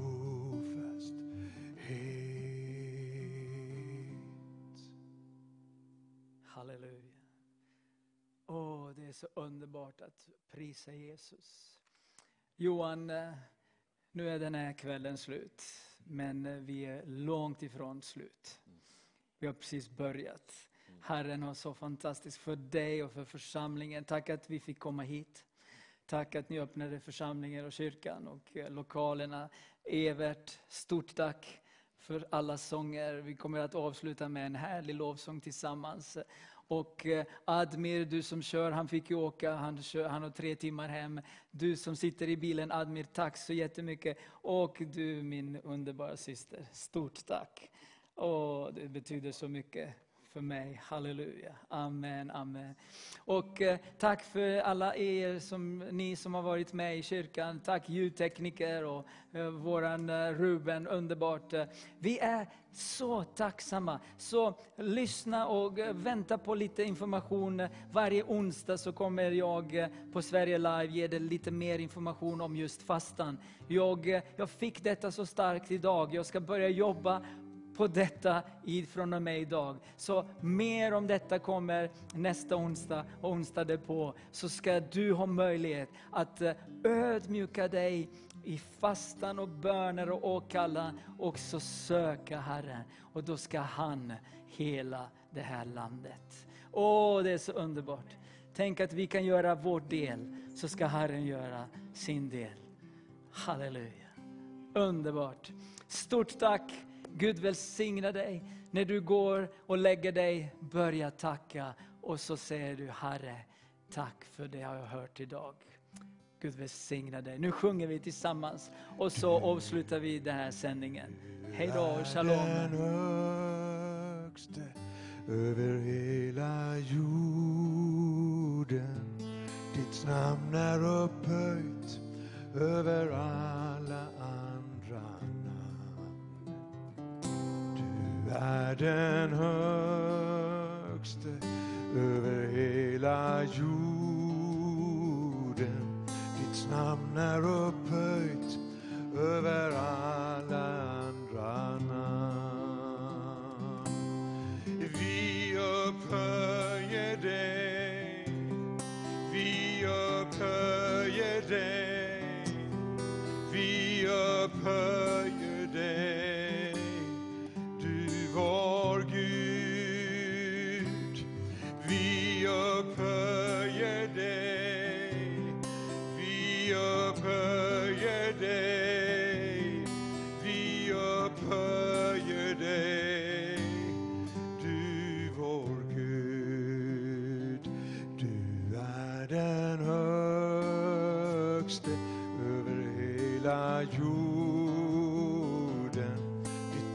Ditt namn